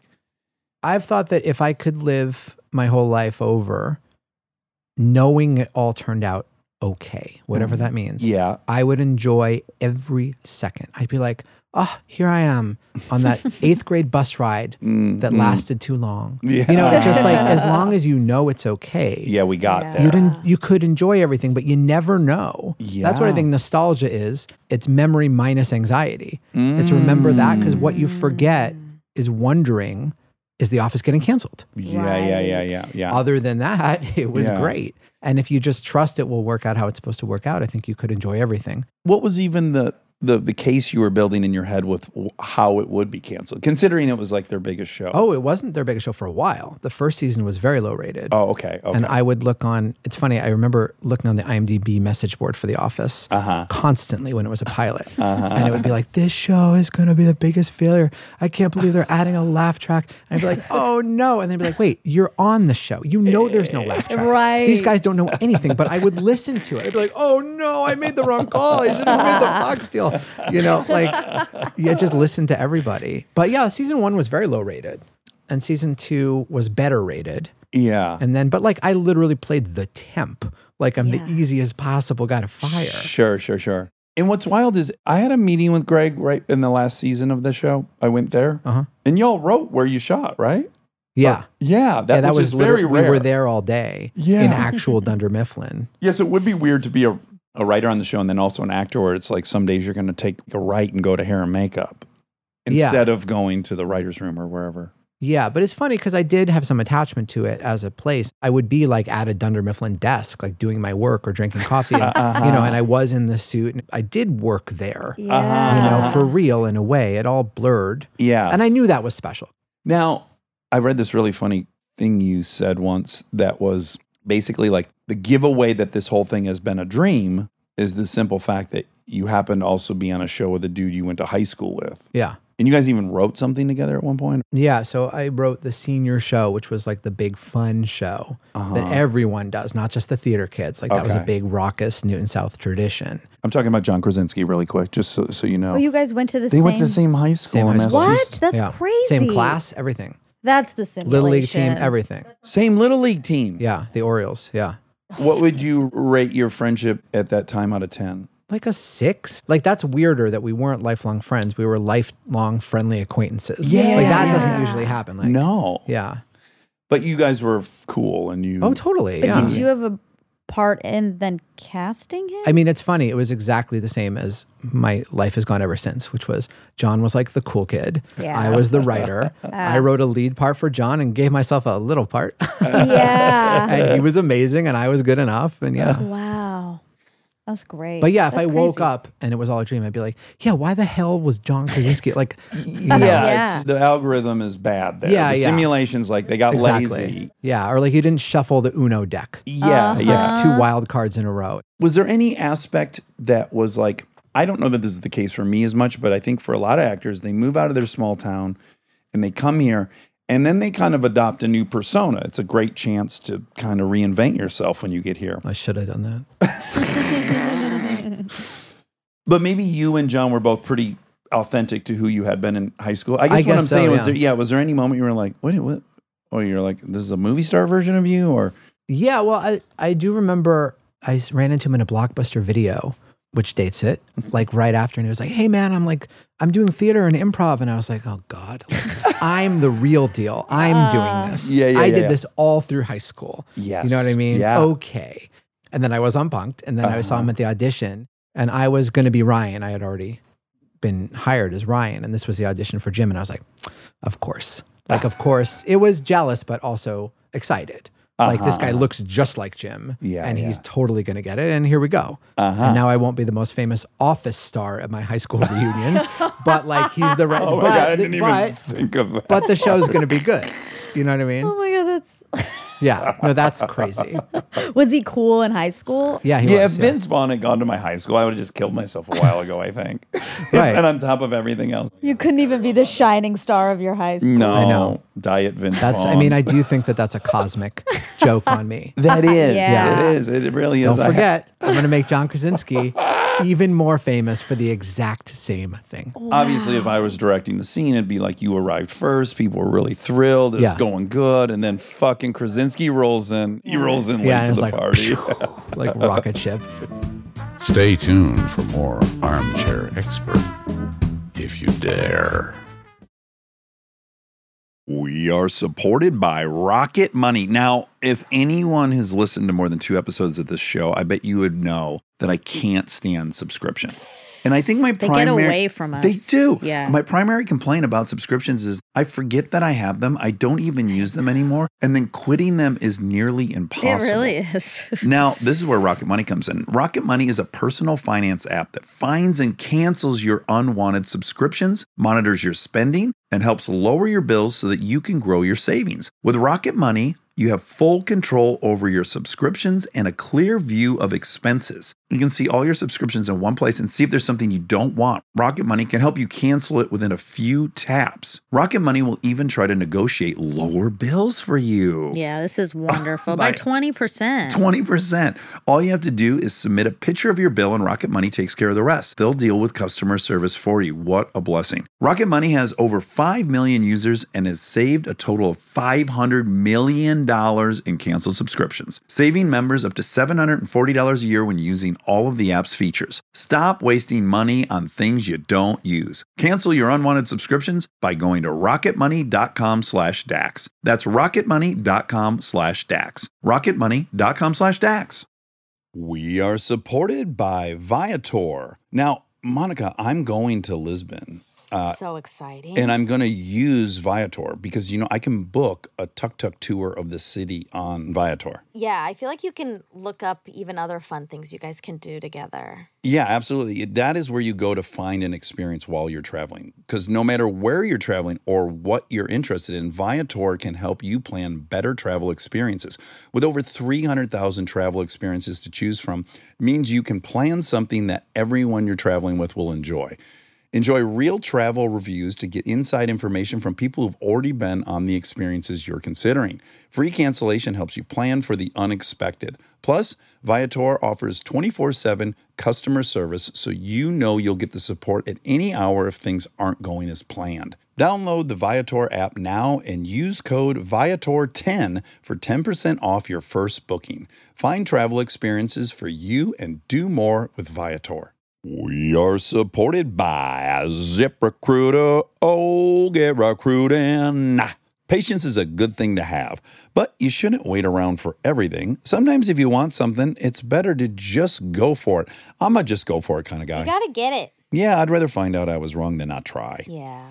You know what else you don't want to miss out on, especially as a business owner? Hiring the best people for your team. That's why you should check out ZipRecruiter. Try it for free right now at ziprecruiter.com slash DAX. They can help find top talent fast. And once you find a candidate you like, ZipRecruiter puts you at the front of the pack. Use their pre written invite to apply message to connect with your favorites ASAP. So let ZipRecruiter give you the hiring hustle you need. See why four out of five employers who post on ZipRecruiter get a quality candidate within the first day. Just go to ziprecruiter.com slash DAX to try it for free. Again, that's ziprecruiter.com slash DAX. ZipRecruiter, the smartest way to hire. Tap the banner to learn more. Da-da-ba-da-wom.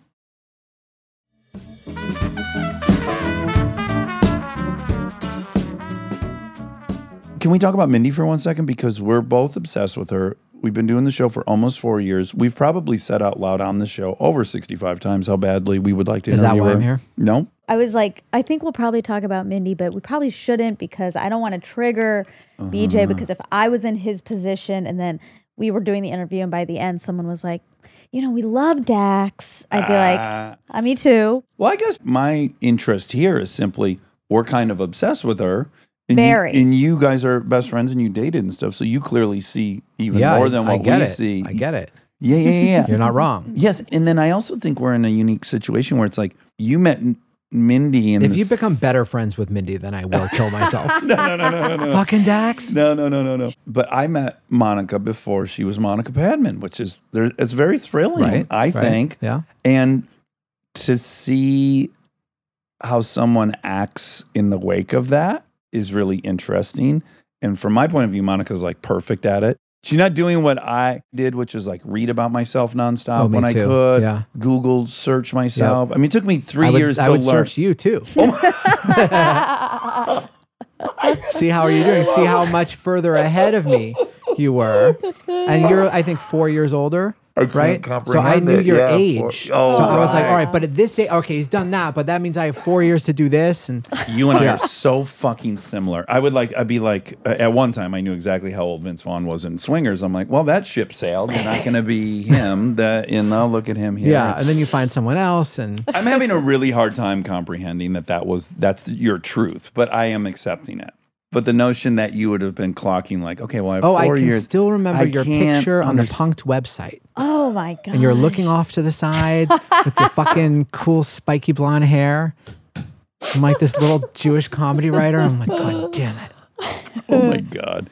Yeah, I have a really hard time understanding that. But we all do. Someone looks at me like that. Absolutely. everyone- yeah. Absolutely. I couldn't imagine that. It's probably best that you can't imagine it or that I no, can't. it would be so good if we could. I think if you do MDMA, you're like, oh my God, Well, I We're see all it. one. That's why Yeah. I did drugs so much, Okay. is because And when did it I'm work? on them, I do feel like someone who is Capable wonderful of and love and being attractive, and, loved, yes, and Yeah. people are drawn to, and Yeah. the the future so optimistic. There'll be no financial Yeah. issues, and but when do you let it go? Right? Like I had that with her. with Mindy, Like I'm just like following her and like, oh my God, she's doing this and she's doing this and she's so brilliant and and I want to be that and I want to do this.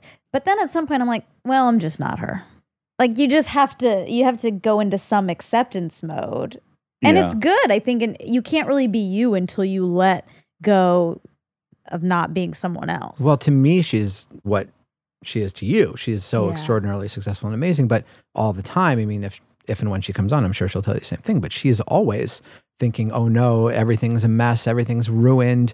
I'll never work again." Like, just this is nuts. I've seen it for years, but Yeah. you know, Yeah. all successful people think like that. Exactly. And so is it is it a waste of time to even wish we weren't that way and just or rather just go like, yeah, that's how we are and that and, that, and then the result of it is this great thing and I just got to take that lump with what comes out of it and I have a fantasy where I would work out of the love of being creative. Yes.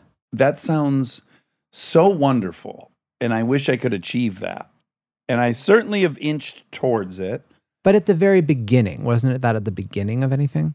I was at the groundlings Yeah. nothing was going to happen. Like, there's no paycheck. You can't get promoted. Those shows and writing for my classmates was probably the high watermark of my enjoyment of this long experience, which is I was doing it for no reason other than to make my classmates laugh, Mhm. hopefully, and to enjoy be- Oh, them man. making me laugh. Yeah. There was no goal. I mean, there was the ultimate goal, yes, of like getting on Saturday Night Live, but no illusions of like Sunday night, if the show's great, I'm going to blank.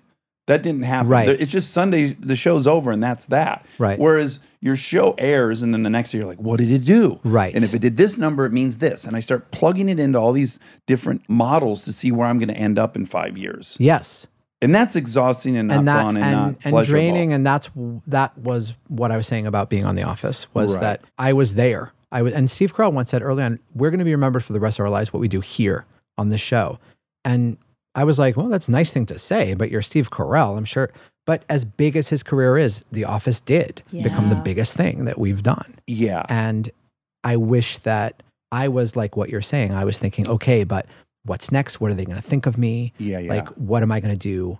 Like, this is going to be the launching pad to what? Whereas, literally, when I was on Punked, someone said to me, another actor was like, I think this is a really good, you know, launching pad. And I was like, in my mind, I'm like, we're here.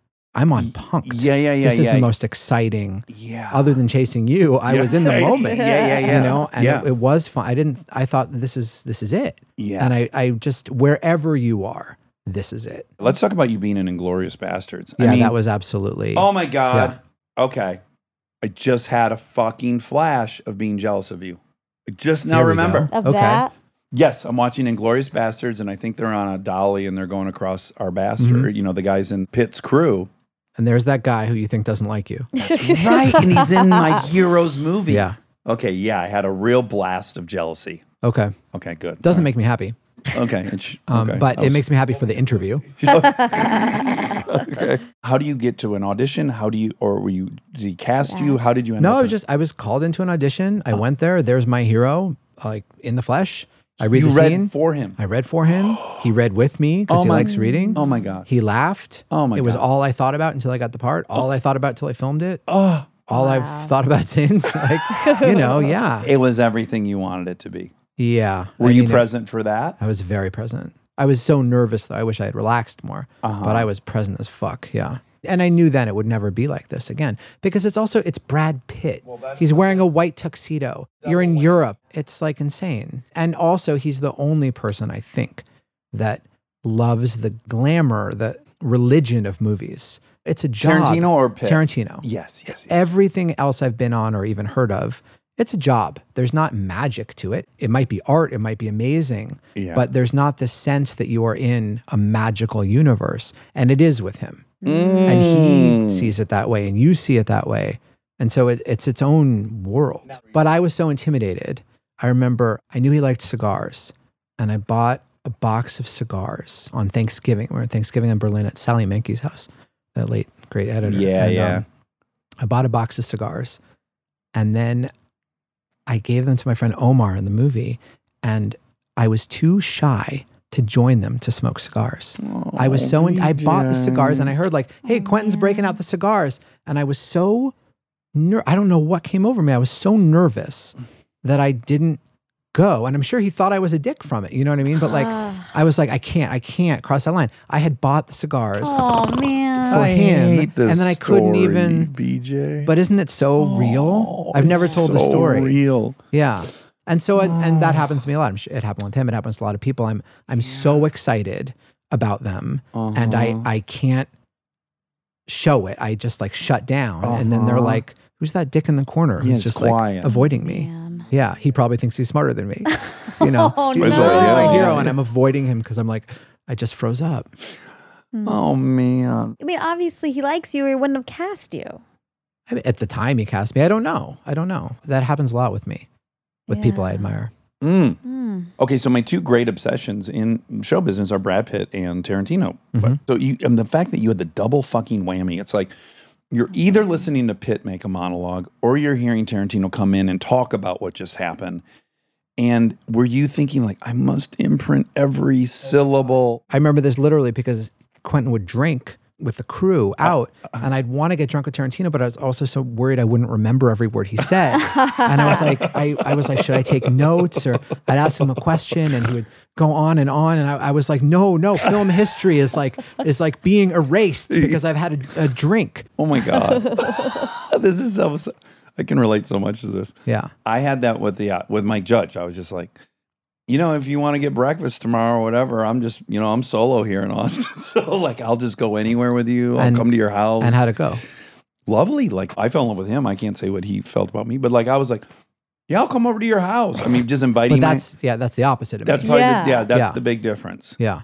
And so you run two different risks. So mine is I've, I've most certainly been an unwelcomed visitor places. That's assured. Versus I don't go and they think maybe I don't like them. So it's like, I don't know, you're damned if you do, damned if you don't. hmm I guess I'd rather just be an unwanted guest.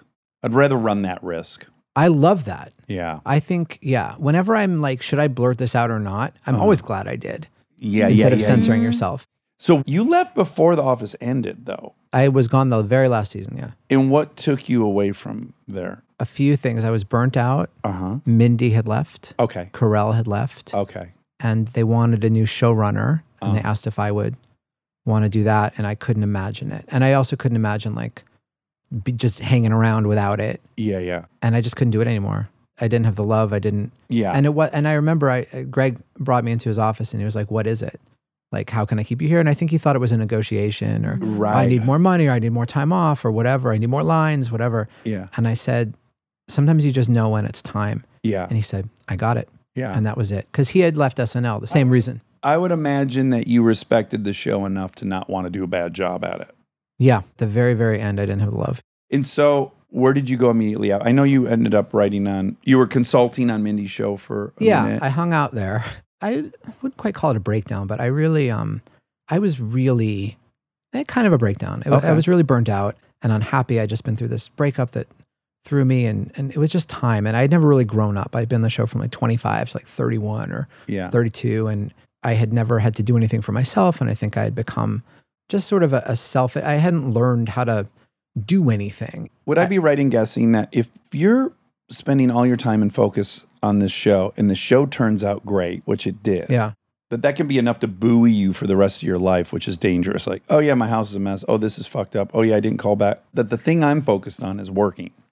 yeah It's And- dangerous, and right? it's and it's like oh it makes sense someone else should take care of everything yeah. and it yeah, becomes very dangerous and and i've played into it yeah. but someone told me once if you want to know if someone's a celebrity ask them to fill out a form Oh my god! you ever get a that's form and you're like Uh, great. wait, this should be pre-filled like i don't i don't know my social security like Send whatever it to my manager. Yeah, Yeah. exactly. People, and I was very glad at the beginning of the office. I left my clothes on the floor of my trailer. now I, that's Ah. what I did at home. That's what I do in my bedroom. I didn't think or mean anything by it, and I'm so grateful. The wardrobe person came to me Yeah. and said, "Hey, just so you know, it's disrespectful to leave your clothes on the floor. Put them on the couch or hang them up." Good for them. Good that for they them. Told but you. nobody did that to me and i became like i don't know a jerk without realizing in all kinds of departments i'm sure Yeah. i cringe the more i learn about things and no one would do that they would probably behind my back say stuff but no one's like hey here's how it works Yeah, yeah, okay yeah, yeah. there was yeah. no parenting in hollywood if you're an actor or whatever so yeah I, so i left that show and, and i hadn't learned much and i had been in the room i had all these notebooks i kept of every idea that didn't fit the office and i started writing them down i was like oh there's probably 20 movies in here 40 movies there was like 100 opening lines Yeah. so i started writing them down to see what i could turn them into and then i just kept writing them they became a book of short stories yes. and then that was 64 short stories. 64 short stories and it was very cathartic for me to just be alone in my house, like finding out my own voice again. Yeah. And then the the most pure joyous creative thing I ever did, I wrote this children's book. I was with my best friend's kid and he kept handing me books to read him. Yeah. And truly like you're saying that creative spark, it was pure creativity and the most like successful single thing I've ever done. So that's the lesson. This is a book without pictures. The book with no pictures, The yeah. book with no pictures. And I was like, what does he hope I read him? Like, and I was like, oh, a book where I'm like, I have to make fun of myself. It's like a script. So I Ah. wrote that book. And then that was so joyous to have this book that made kids laugh. Was it on the fucking bestsellers, children's for like 160 weeks or Yeah. something bonkers? you know, for four years. So I wrote those books. Then it was time to go back. But I felt lost. I felt lost. Yeah. And I wanted to feel lost after all that. Like you feel like maybe you had skipped the part of your young adulthood where, where you would have kind of learned who you were as a exactly. man. Yeah. I did not know who I was. I was part of this show. but yeah. I did, I did not know who I was. and how many years did that last? Probably like five, Five years. three. I don't, you don't know time in LA. Three years, 10 years. I don't know. So were you exploring like therapy or anything? How were you trying to help yourself through it? Yeah. Therapy. I think I didn't do enough. Honestly, I was kind of a mess. Uh huh. yeah, I felt very lost. Felt like I also I could go anywhere. I had money. Right. I could act, I could write, I could do TV, I could do film and no one was telling me what to do. Yeah. And so I kind of half did everything and then books, you know, whatever. Yeah. But I didn't have people in my life really. I had Mindy as a very close friend, but I didn't have a relationship. I didn't have group of friends. LA was very isolating and and I didn't have a path. And again, like the actor thing, people are like, whatever you want. And so I didn't really know what to do. I was very sad. Well, I would imagine too, like you're you're also at that age where it's like, okay, TikTok. I don't know about you, but for me, I was always like, okay, 32 man, it is time Mm-hmm. to find someone to have a kid with if you're gonna like this is a big priority of mine and I've not done the work Yeah. that would lead up to that. So Yeah. was that part of the panic at all? Like Yeah. But then instead of getting somewhere, Uh-huh. I would just be like, I gotta have a drink. I gotta take a break. I gotta distract myself with like a, a hookup or something. This is my other advice to kids marry your high school girlfriend. Enjoy whatever you're doing in the moment. Uh-huh. And uh, yeah, get your life together, do the work. And I didn't do the work and I paid for it yeah. with kind of loneliness and being a jerk. Can I suggest something? One thing I say on here a lot is that what saved my life ultimately was getting famous. In that I was suicidal as an alcoholic with success.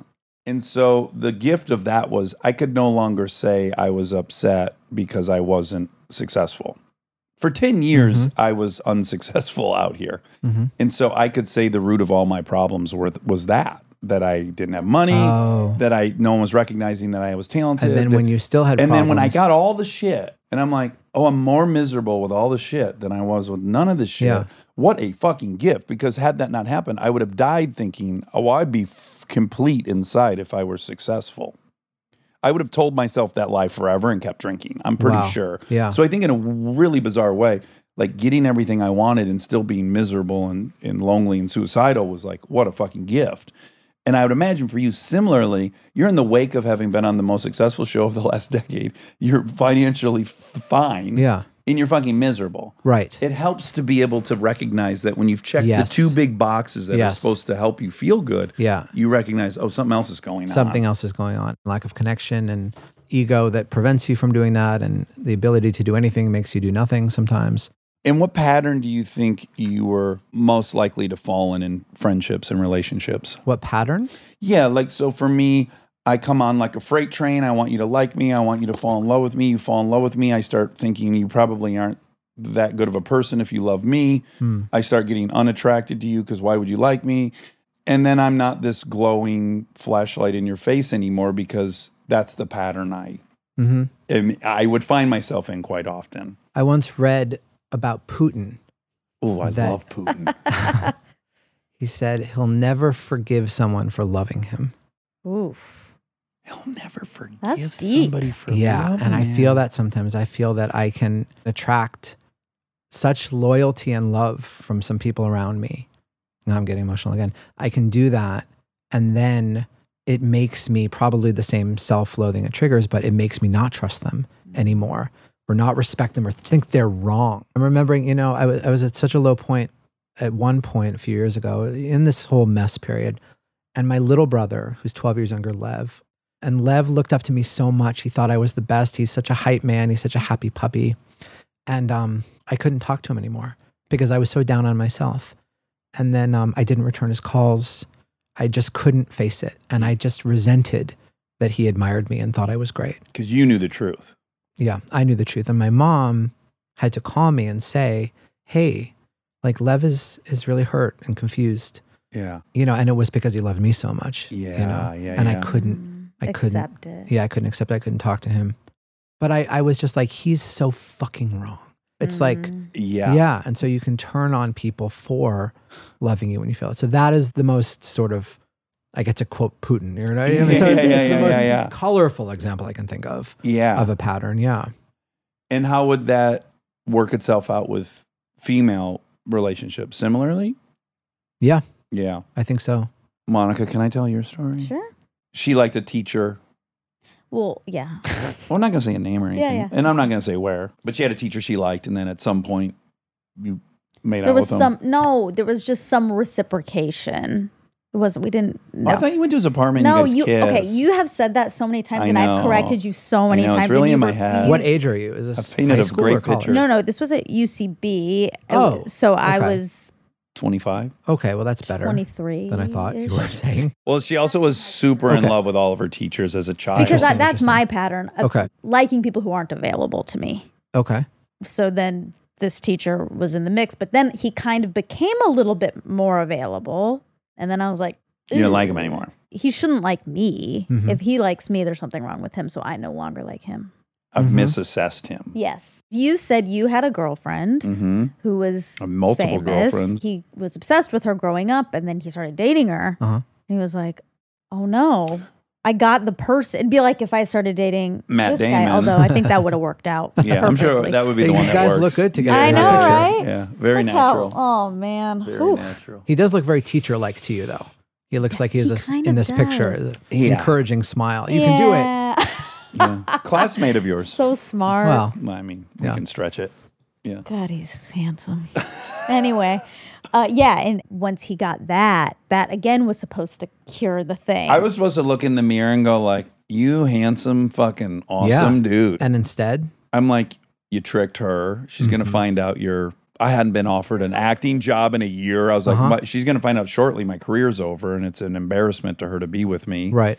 People are curious. Why the fuck is she with him? All the things I thought it would it would heal, it made worse. Whatever insecurities I had just got amplified. Mm-hmm. So that's part of your realizing, oh, this doesn't cure it. Correct. Yeah. Like I'm going to have to give myself some self esteem. No one else is going to be able to give it to me. Mm-hmm.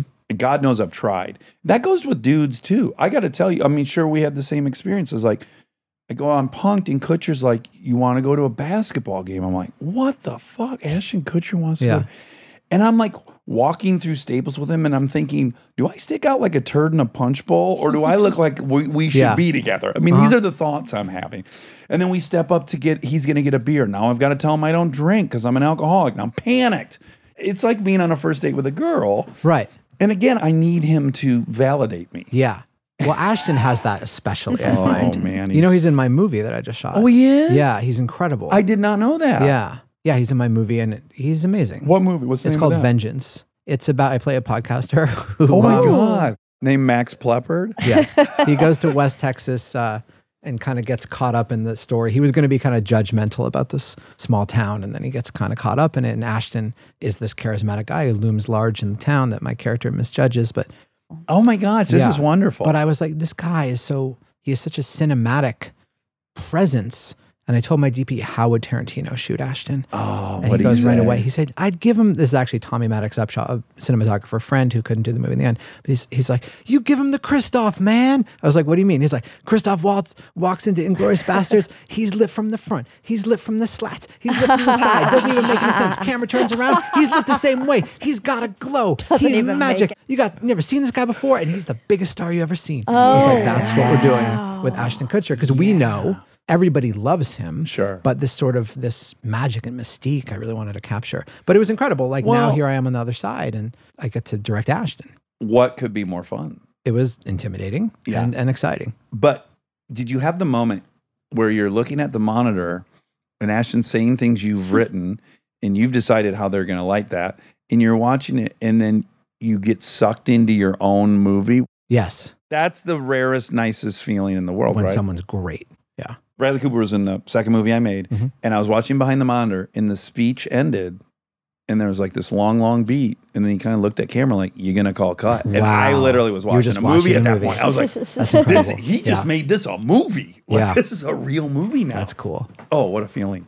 Yeah, generally I'm just jealous of everyone's shit, but when they're in your thing and they're making your thing better, Yeah. it cuts through the jealousy, and you're just grateful. Yes. like oh, I'm well, so we gotta grateful put they're each this other in good. stuff. Yes, this is how yeah, we that's do the it. cure. A Yeah. buddy comedy. yes. Yes. It's Oh, this actually, is- that, this is wonderful. I feel like we'd be actually We're a very pretty good Very mismatch. good. We're a great mismatch. Yeah, yeah, yeah, yeah, Yeah. yeah. Oh my god, it could be Ben Stiller and Vince Vaughn.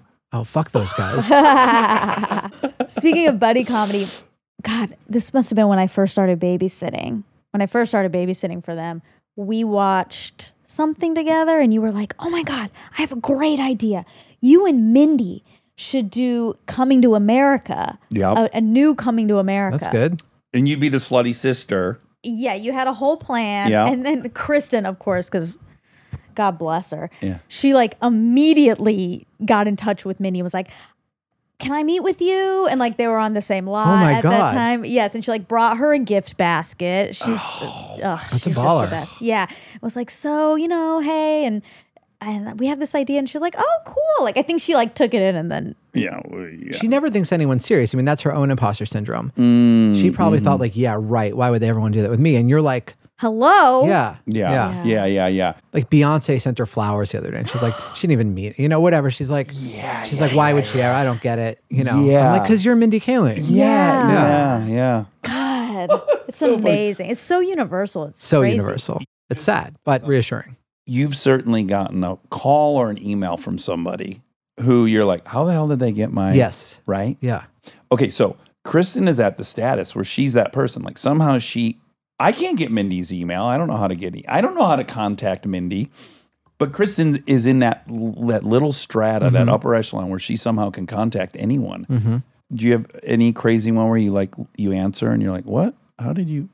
Or an Um, email? Ben Stiller, Oh, he didn't reach out to me, but I, I was interested, and then I sent him a script for something uh huh, on a lark, and then he just emailed me uh huh. and was like, let's talk. oh my and then he didn't end up doing it. But that was I just talked to him on the phone, and Oh, yeah, just because you just brought him up, yeah, yeah, yeah, that yeah, was very yeah. exciting. Yeah.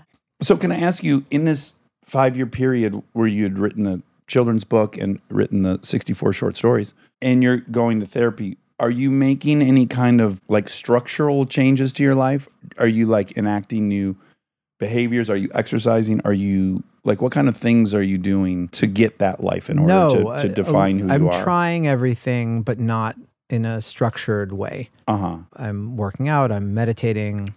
um, TM? yeah, I did TM pretty devotedly yeah. for a while. Right. It works too, right? It worked, and then I stopped. Like Me working too. out, Me it too. worked, and I stopped. And then I every time you do it, you're like, I should do this all the time. But no, I haven't cracked it yet. I haven't given myself or had imposed on me the discipline Yeah. that would I think that I'm hoping to now.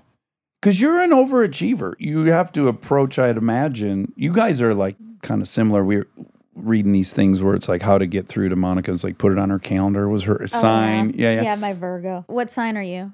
We don't believe in Leo. signs. I let me don't believe in We signs, don't but- believe in them either, but we're newly interested. But if we in- did, Yeah. Yeah, yeah, yeah, yeah, yeah, yeah. but they're surprisingly accurate. Leo. Okay. It would be interesting to see you go after friendship, love, all those things as if it were a, I know a script that you Whoa. had to.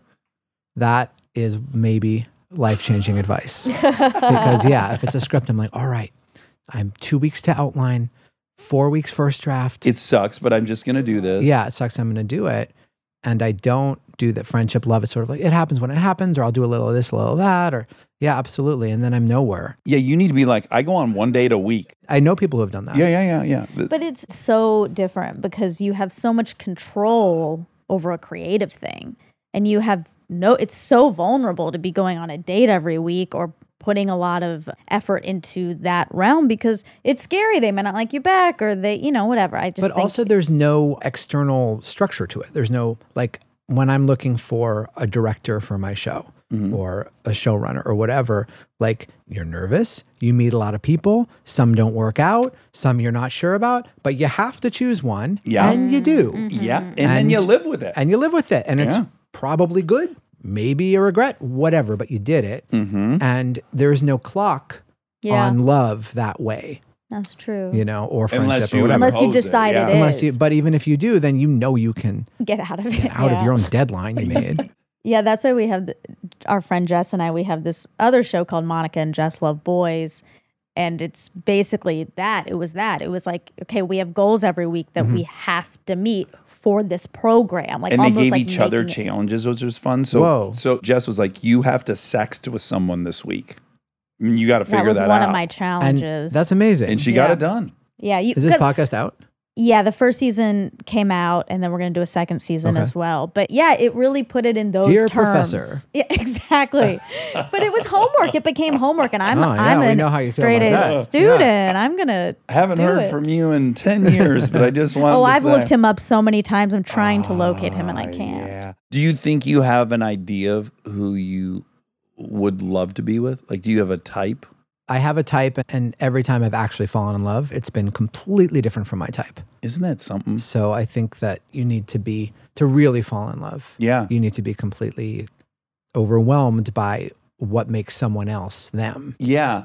I think I too, like in between Bree, who I was with for nine years, and Kristen, I actually had the wherewithal to say, like, hey, how about date someone that's not like you? it's kind of it's a thing in AA, which is contrary action. You just do basically the opposite of whatever you want to do and just see what happens for a while. And inevitably, you're not in any of the patterns you used to be because you're not choosing the same. You're almost Yeah. choosing in opposition to whatever you'd want to do. Yeah. No, AA sounds very appealing to me. I don't have an exact addiction, although I have very compulsive patterns. Yeah, Uh, yeah. But the people that have benefited from it, that is exactly the structure that sounds to me. I don't know. You you do. I don't know.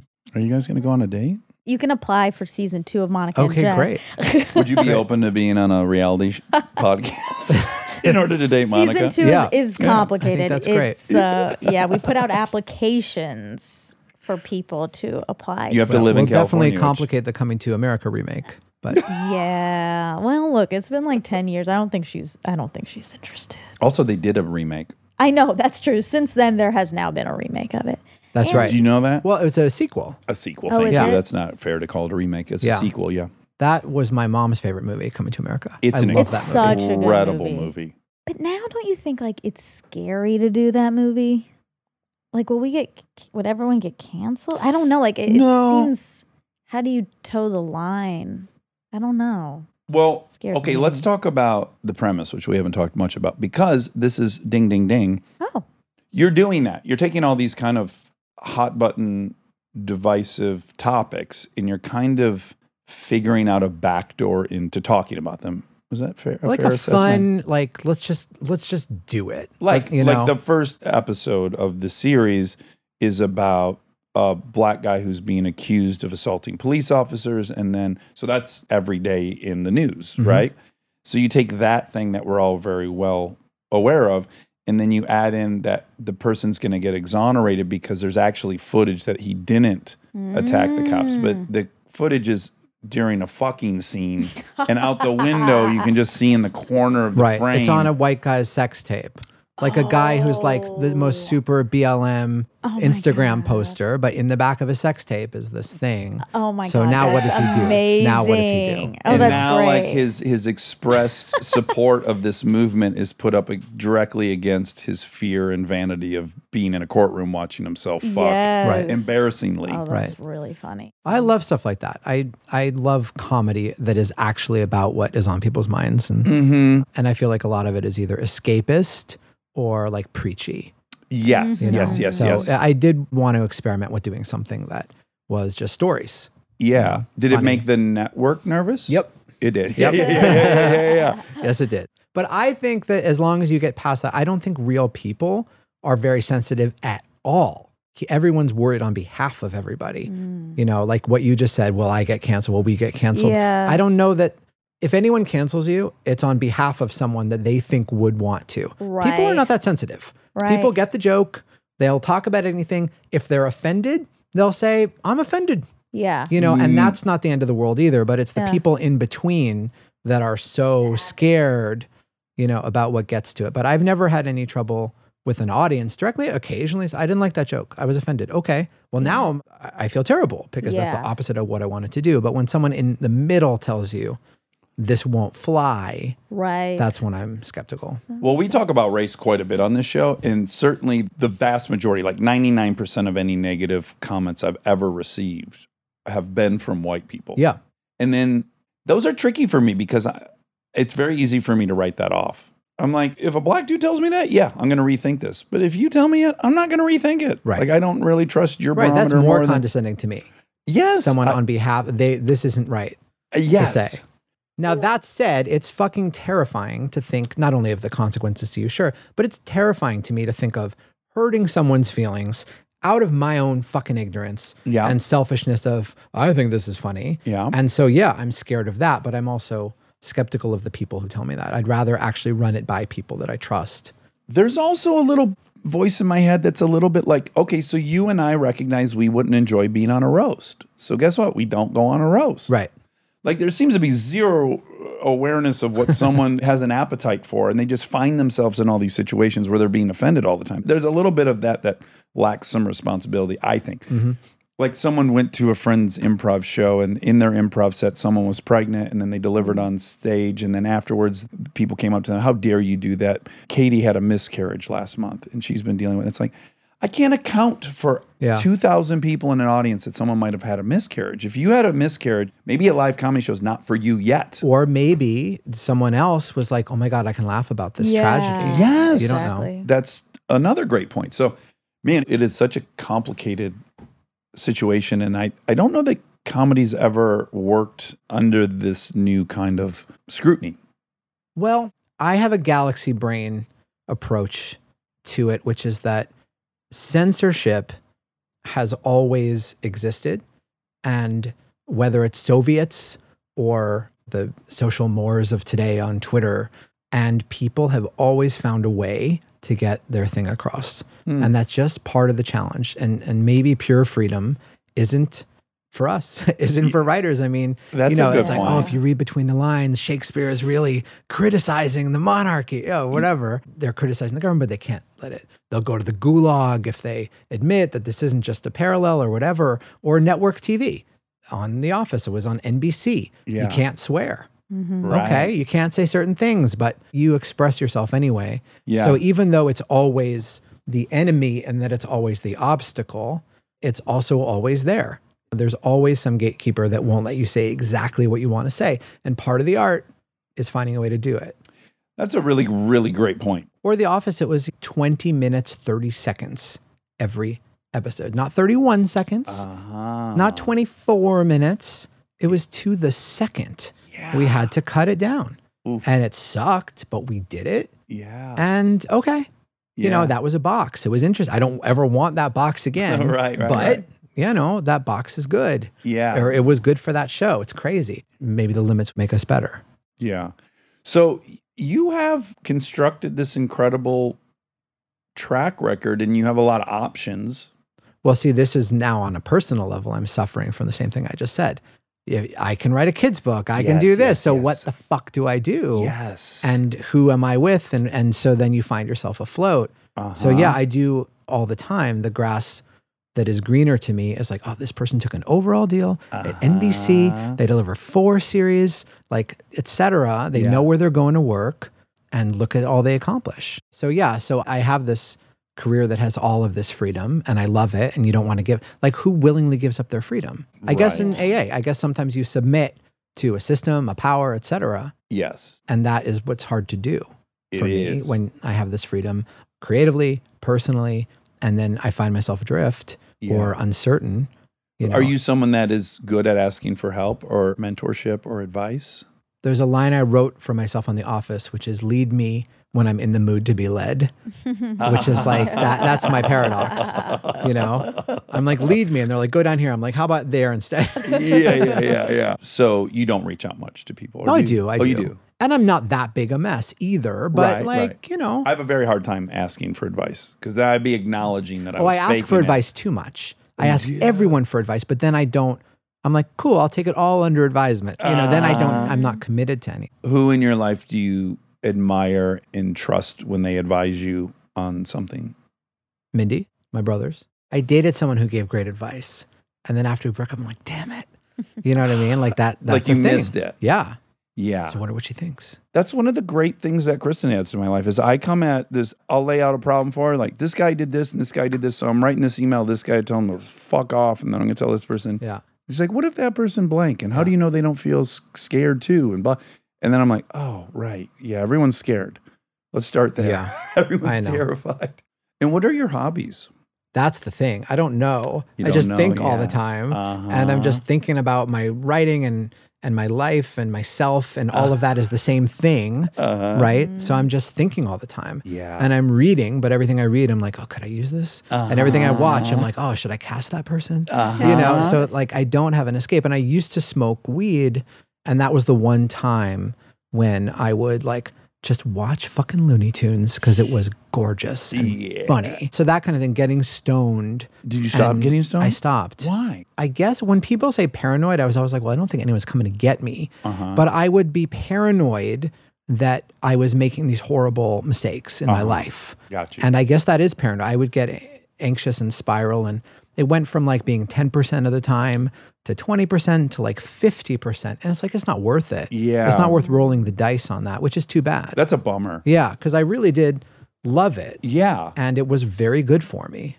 I think for a lot of folks that have a real busy racket upstairs, it's very helpful. Yeah, but it's funny to say drugs. drugs was my hobby. Yeah, you yeah, know, in yeah, terms yeah. of smoking weed, I you know, or going in nature Okay. or whatever. But Do you camp and stuff? no, see, that's why I look at you in your military pants and your Oh. athletic build, and I'm like, this is that's what I can't be. You dirt bike and stuff. You know what I mean? Yeah, but then you'd have to take on all the stuff that makes me do this stuff. I would. I need something. Yeah, you wouldn't have the dad that you know you ask for advice. You know, I'd have kids. Yeah. well, you might you might have some kids. Yeah. Okay, you're right. I'm still chasing you. Oh my god. well, wait till we do this buddy pick together. I think it could be cathartic I, I for both honestly of us. think we are a great combo. I do too. It's pretty do opposite. too. What do you I think, like- Monica? yes, yeah, I'm yeah, there. yeah, I'll buy a yeah, yeah, ticket. yeah, yeah. But what's funny is it's like it's opposite and not at all. that's the whole magic of a buddy. It You're like is, those two, right? and it's like, oh, That's but yet in true. a way, they're on a wavelength. That might be the magic of a body switching comedy, where they It's- both realize they like it's who funny, they were. like what? why is that such a genre? Body switching. I know it's so preposterous. It's so preposterous, but it's just like, yeah, should we do a body switch? like, I agree. That's never happened. no, That's to anybody. why. Because it's never happened, and you always wonder what it would be like to be in somebody else's Yeah, I guess so. skin. but it's a huge, huge leap. So you go to the studio and you go. So here's the thing: there's this, you meet Mike, he's a nerd. Meet John, he's a uh, hillbilly. They're gonna switch bodies. Can you imagine? And you start thinking about how crazy that'll be. But if you went in and go like, meet Mike, his index finger can make anything in the world. So he that's his power he's got. Mm-hmm. And then meet John, he can hold his breath forever. That's the movie. And you'd be like, no, that's crazy. Could they A switch guy can't- bodies? Yeah, exactly. Could you put the It's guy so with the hard though to keep track in a body switch movie of who's who. They got to come up with a better device. They need to label you like Dave as Mike. You're like, right, right, right. This is really Ben Stiller. yes. My idea for a body switching comedy was the lowest stakes body switching comedy of all time. I I, like wanted this. to pitch it where I would play identical twins, but one has a birthmark. And so the one's getting ready in the morning, he sees his brother's birthmark on his hip, and he's like, ah, that like moment in every body switching comedy when he realizes he's his brother. Uh-huh. And it's just that mole that no one will see. And even though they're identical twins, one's a surgeon and one's a pilot, but each other has to go to work for one another in case someone sees that birthmark. That's great. like the stupidest, lowest stakes. love and they're that. still panicked the whole time. And it doesn't occur to them they can just continue on. I would get that. Okay, I'm great. your audience. Oh wow, you're the one. Just Yeah. like, You're buying the pitch. Yeah. Yeah. Oh my gosh.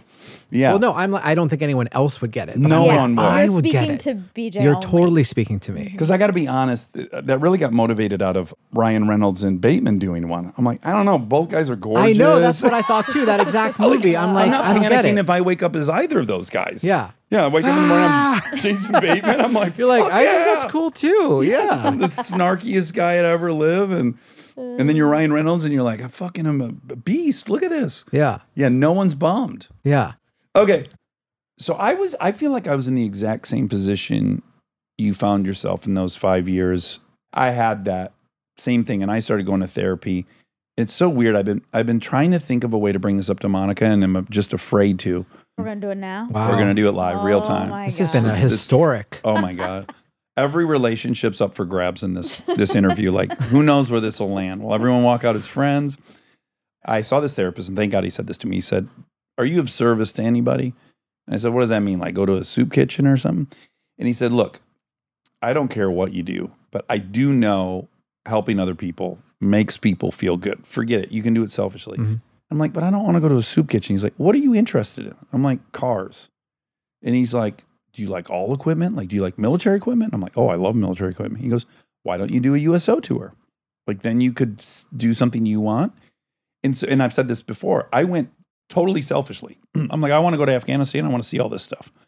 And then lo and behold, I was there and I'm meeting real human beings who have fucking dedicated their lives to me in this miserable situation. They're happy to see me and they can't believe I was thinking about them. And Yeah. the whole thing, I come home and for seven weeks, I was happy. I was like, A, I had perspective on what I'm not living in. Mm-hmm. B, all these people were really grateful that we were there. And I was like, I'm so glad that that therapist recommended that. And now, once you have kids, kids are just service. Mm-hmm. And so you're so fucking distracted by dealing with all this shit that it does cut down on the time you can obsess about yourself. Yeah. And I just, every time I have something that distracts me from that, I feel happier. Mhm. So, anyways, I was saying to Monica, because you don't have any pets or children yet, Mm-hmm. then I wonder if you found something you love that you also could be of service if it would improve your life. Are you offended by that observation? trying to. F- I feel offended. yeah, yeah. but let's I, start I don't there. know for sure if I just haven't processed it yet. It was I'm not something gonna that get was upset recommended yet. to me that ended up feeling really good. And you still do it? Well, you have kids now, so yeah. Well, I have kids, and then I also am in AA, so I I have to talk to dudes all the time that I would probably pick not to. I have to engage in their problems. This show, I have to sit Yeah. down and like listen to you and connect with you and and really want to know about Solve you. things for and me. while I'm doing that, I can't think about what car I need, Mhm. which is what I'll think about all day. And Mm-hmm. But I'm here. yeah, yeah, you're getting that from this as well. Yeah. Yeah. But you don't have a pet. You don't have kids. And No, You don't. no thank you to a pet. Yeah, Same. yeah. Yeah. No pets. No. Yeah. There was a dog sitting next to me on my airplane yesterday, and I was not happy about that. And then, of Yeah. course, I spiraled and I was like, what if I was allergic? Like, why are they allowed to Right. do this? I love animals in the wild. Sure. I love, you know. But It's different. domestic It's a pets. totally different thing. Yeah.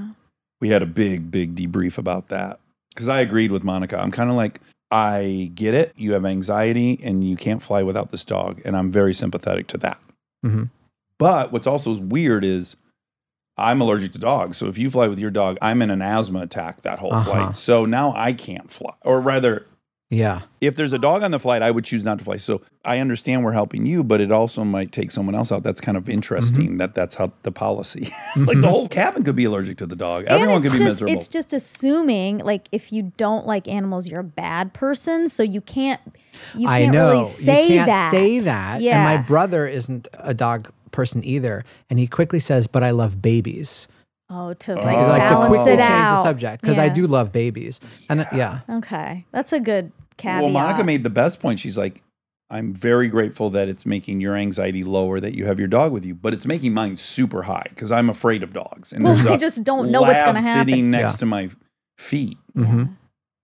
I hope he doesn't hear this. The man, he was really nice, and the dog was actually really good. So by the end, I was like, it was fine, but I was anxious. It was making me anxious. Hmm. But we did ultimately decide we're just one documentary away from thinking it's fine. like we know I can see the documentary that would show me the individual case of someone who's just paralyzed with anxiety and can't go see their mother.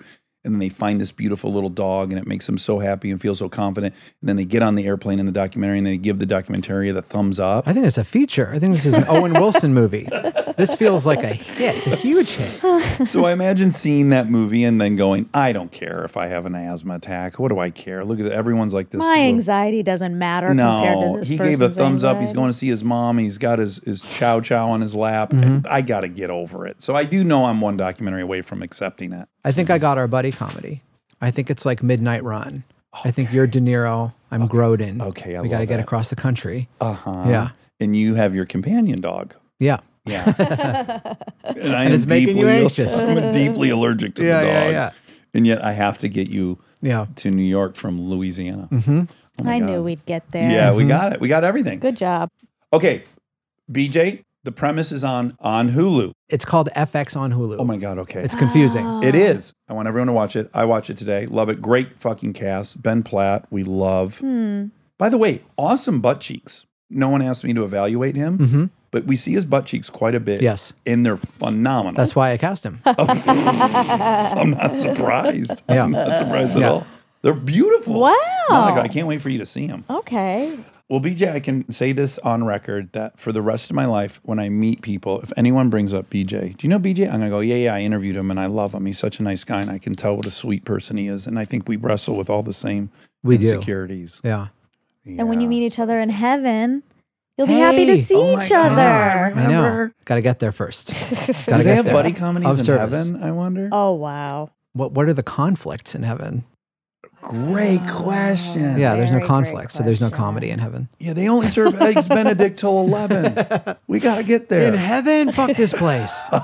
I'm going to hell. That reminds me of one of my That's favorite favorite jokes. Guy goes to hell. He's being greeted by the one of the ambassadors for hell, and he Mm-hmm. says, uh, "Welcome. Uh, it's Monday, so tonight we have uh, open bar. Monday's um, open bar night. We have mai tais, we have Jack and Cokes, anything you like. Do you like to drink?" And the guy goes, "Oh yeah, yeah, I really like to drink." He goes, "Oh my god, you're gonna love it." Then Mondays, he goes, "On Tuesday." Is casino night. So we got pie, got poker, we got blackjack, we got everything. It's so fun. You're good. Do you like to gamble? Yeah, I kind of do like to gamble. Oh my God, you're going to love Tuesdays. Do you like gay sex? No, you're going to hate Wednesdays. it's more just the delivery Mm-hmm. of you're going to hate. I don't love the homophobic nature of the joke, but I Yeah. do love you're going to hate Wednesdays Sure. as a delivery. I love a punchline like that that can be its own shorthand. yes. You can you can Mm-hmm. say you're going to hate Wednesdays if you know the joke. for the rest of your life. Yeah. Absolutely. All right. Well, BJ, I'm so glad you came. I'm so glad. On my mind for a long time. and the I best feel way. really good about everything. And then and I really regret thinking I didn't like you because I thought you didn't like me. I enjoyed. I was fueled by my playful, angry jealousy towards you. Yeah, yeah, yeah. um, but it was admiration. That's a lesson for everybody. I love you. This was so Hey, fun. This is great. yeah, I really Thanks enjoyed for it. coming. This Thank is you. great. I really wanted to. Thanks, Rob. the premise and then the movie that Kutcher's in. What's the name of that? Vengeance. Vengeance. Yeah. I'm very looking forward to that. I think you'll like that.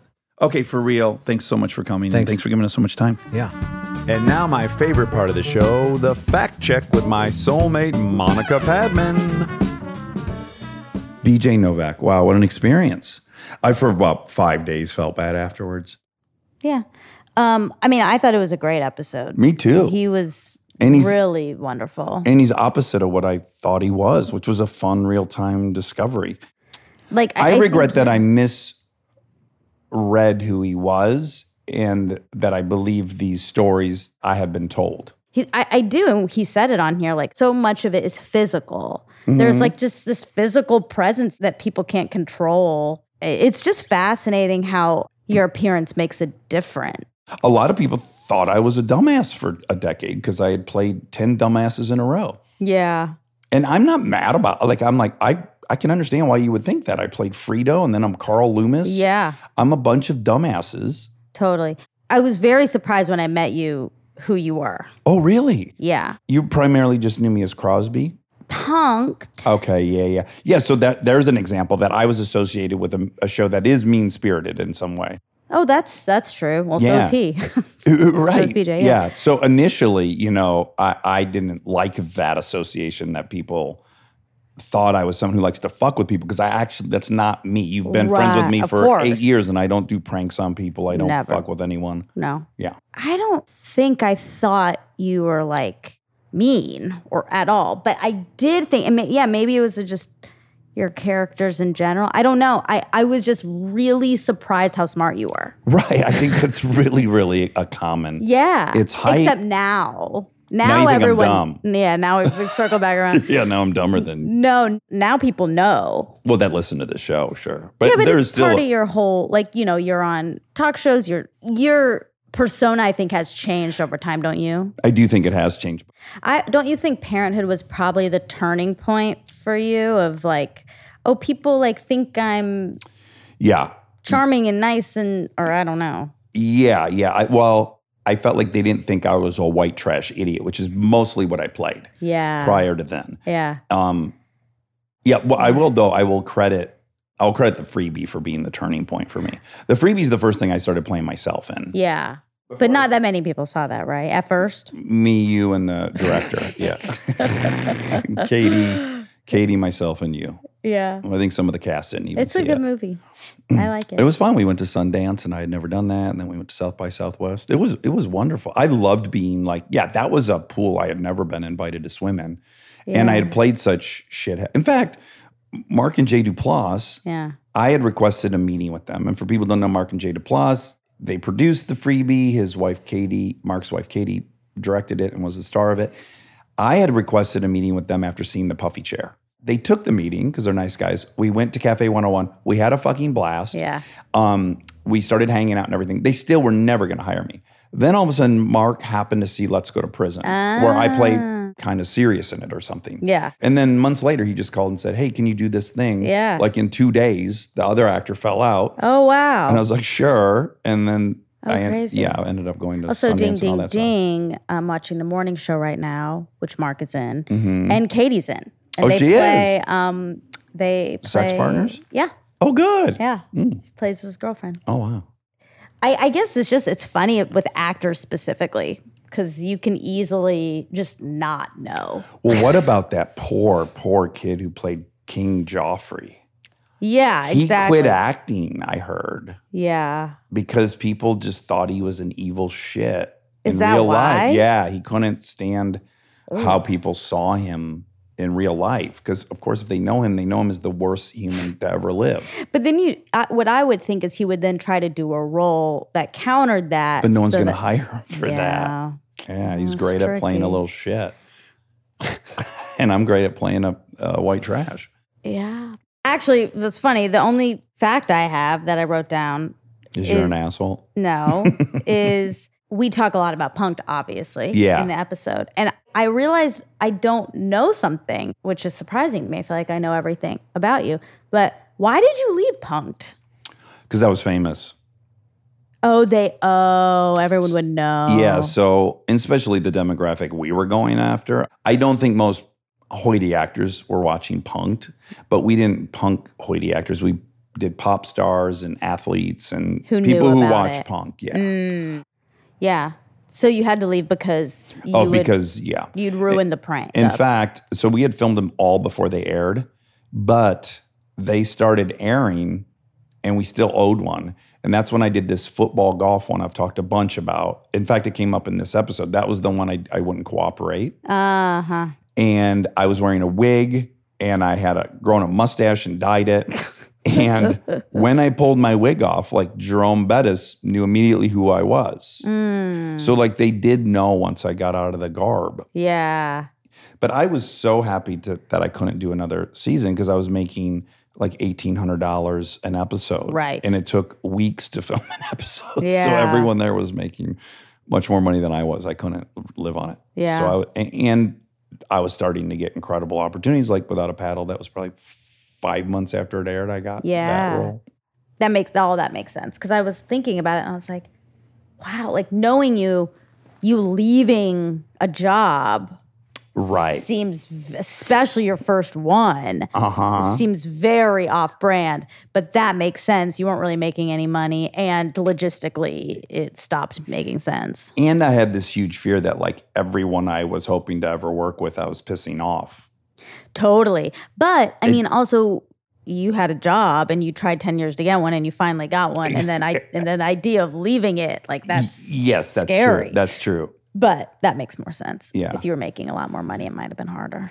Oh, it would have been much harder. But I think I told you I that same year, in my 10 years of auditioning for commercials, I, I booked three Yeah. an MTD lawnmower commercial, and then this AMPM industrial. For people who don't know industrials, it's a buyout. There's really no money. There's not. They're not going to air it on TV per se, and there's no residuals. and it was for no money. It was for AMPM gas station. And I said, this is my lowest point ever professionally as an actor. They've got like this whole interior of an AMPM set up inside this big blank white space. and I'm walking down the line and I'm doing this and doing that, make a Slurpee, and the director's yelling out, you know, do this. All right, now grab a Slurpee. Now, okay, now make a blue one, blah, blah. And I'm doing everything. Okay, and then I get to the hot dog machine. I'll make a hot dog. Great, make a hot dog. So I make a hot dog. I can do that. All right, now just start, just start blowing that hot dog like a harmonica. And I go, um, uh, p- play play the hot dog like a harmonica. yeah, just start getting into it and rock that rock that hot dog like it's a harmonica. And I was like, oh Oh my god. and you better believe I rocked that I'm hot sure you dog. did. Oh, oh, I've done it. I've done so many things. oh my God, so many things. So then the third thing I had ever gotten was this Miller Lite commercial with Evander Holyfield in it that ran virtually the same time that Punk came out, and I made twice as much on that commercial than I had made on a season of Punk. And in that Miller Lite commercial, they made a head of you, they did. like a prosthetic head, because you get knocked out. Mm, Well, he knocks my head off my shoulders in Right. the commercial. Yeah, And so they made a prosthetic head, and and we now have that prosthetic head. we've got we've gotten it back. Yeah, one of them. I think there was a few. Kristen's used it. Speaking of prank punks, Yes. she's used it many times to prank us, She would have been a great host of that show because she loves to prank people. and she's so believable. Even when she tells jokes, none of us understand half the time because she's acting so well. Yeah, so that was my fact. Oh, it's just But- a curiosity. Yeah. Well, one other fact. Uh, is it ghost written or ghost wrote? It's got to be ghost written. I think so. yeah, like hanged. Hung. You can't hung. s- No one was hung. Everyone was hanged. Do you know that? What do you mean? You can't say they hung them. That's incorrect. It's they hanged them. Really? Yes, isn't that bizarre? I didn't know that. Do you want to Google it to make sure? I'm, No. Oh, okay. But, but so you wouldn't say they were hung? I think you would say they were hanged. Really? Yeah. Wow. Why? I don't know. 'Cause That's I think you definitely can wrong. say. I think you can say we hung a picture. right. Well, you definitely can. Yeah. Yeah, but I don't think when you're talking about hanging someone, it's hanged. That's weird. It is. well, you know what it was is like all these things. I heard enough smart people say hang that I was like, am I saying it wrong? And looked it up. Yeah. That's how I know it. Yeah. Um, we're back.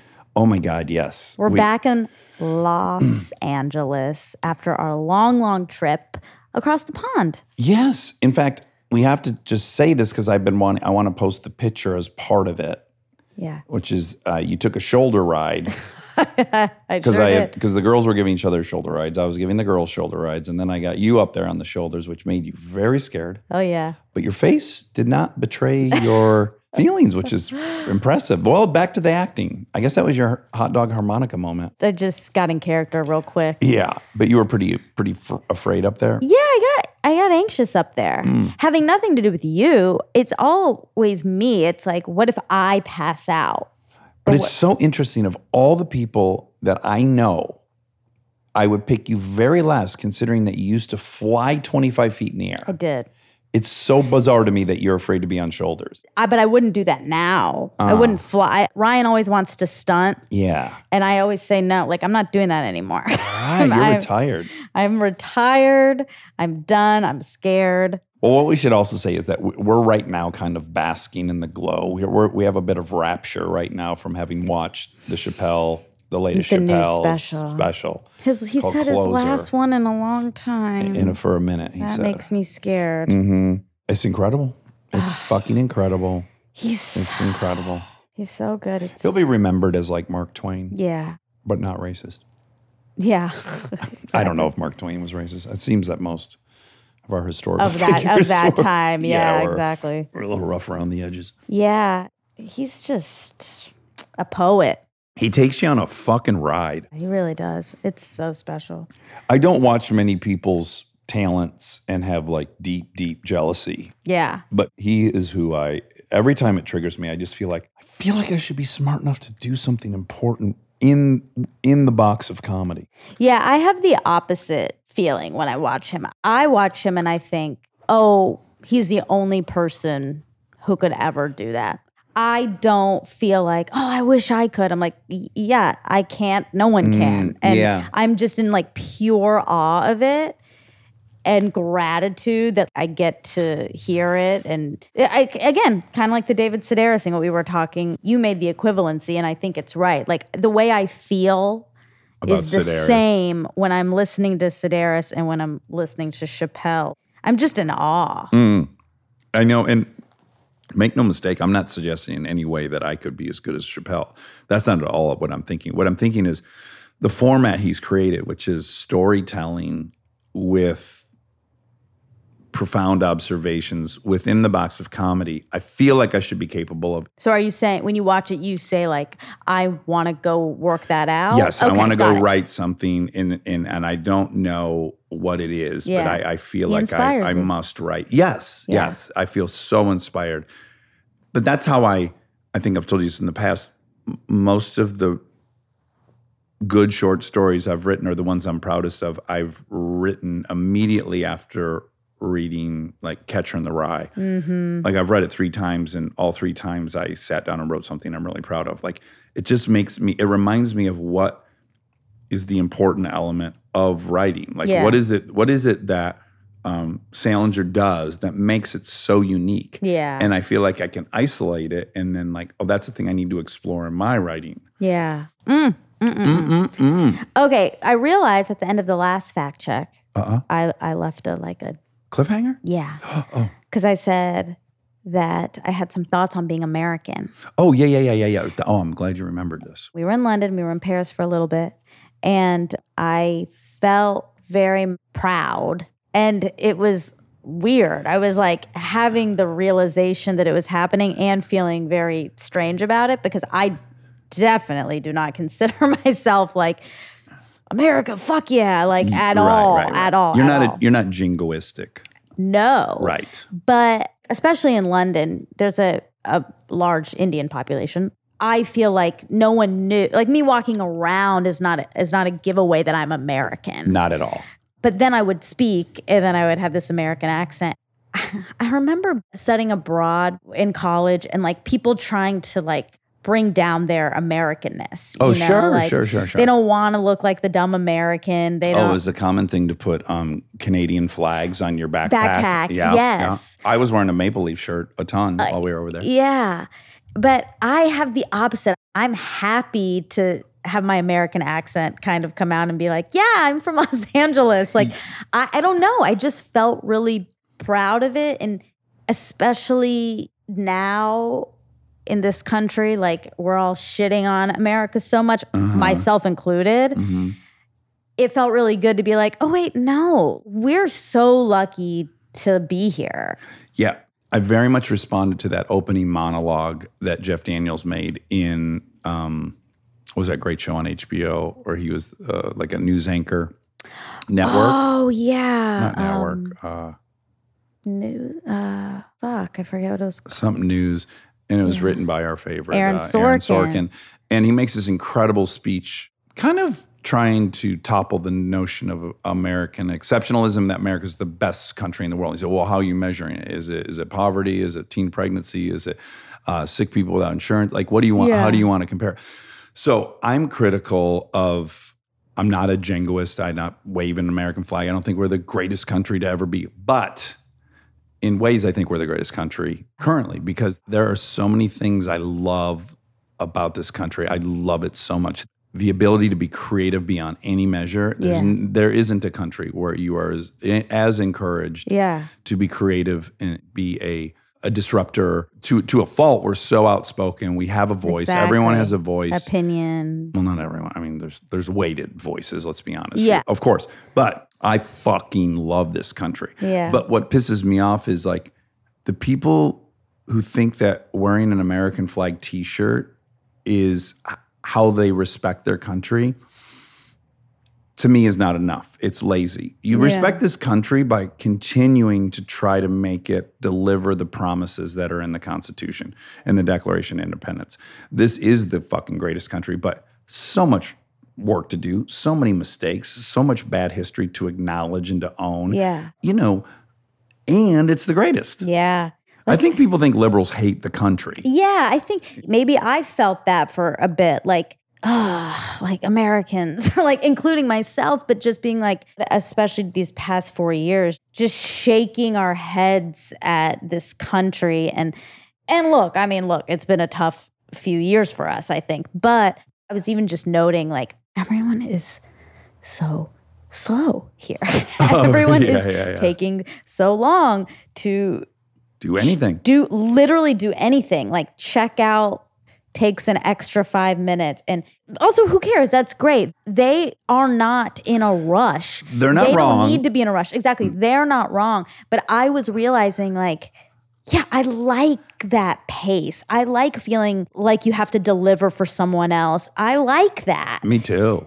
Your average American has more entrepreneurial spirit than Yes. any other group's average number. Yeah. Even the elements like capitalism, which there's all these flaws, and I think we're looking for them a Mm. lot right now. Yeah. Well, because of ec- i- income inequality. You gotta Yeah, there's explain it. reasons to. Yeah, you realize black people couldn't borrow money. Oh, we've been holding some people out of E-, capitalism. Okay. Exactly. Yeah.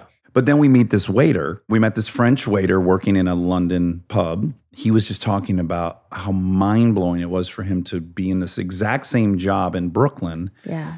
and making like four times as much money and loving the notion that he could be in charge of how much money he makes like the Yeah. autonomy of that the like and i was like yeah that's what's fucking awesome about this place is like Yeah. there is a route for you to prosper Yeah. and I love all these other countries. So if Me you're in another too. country, I love going there. Oh I my love seeing God. culturally how different it is. Um, I will say this, man, those fucking Brits are so goddamn polite.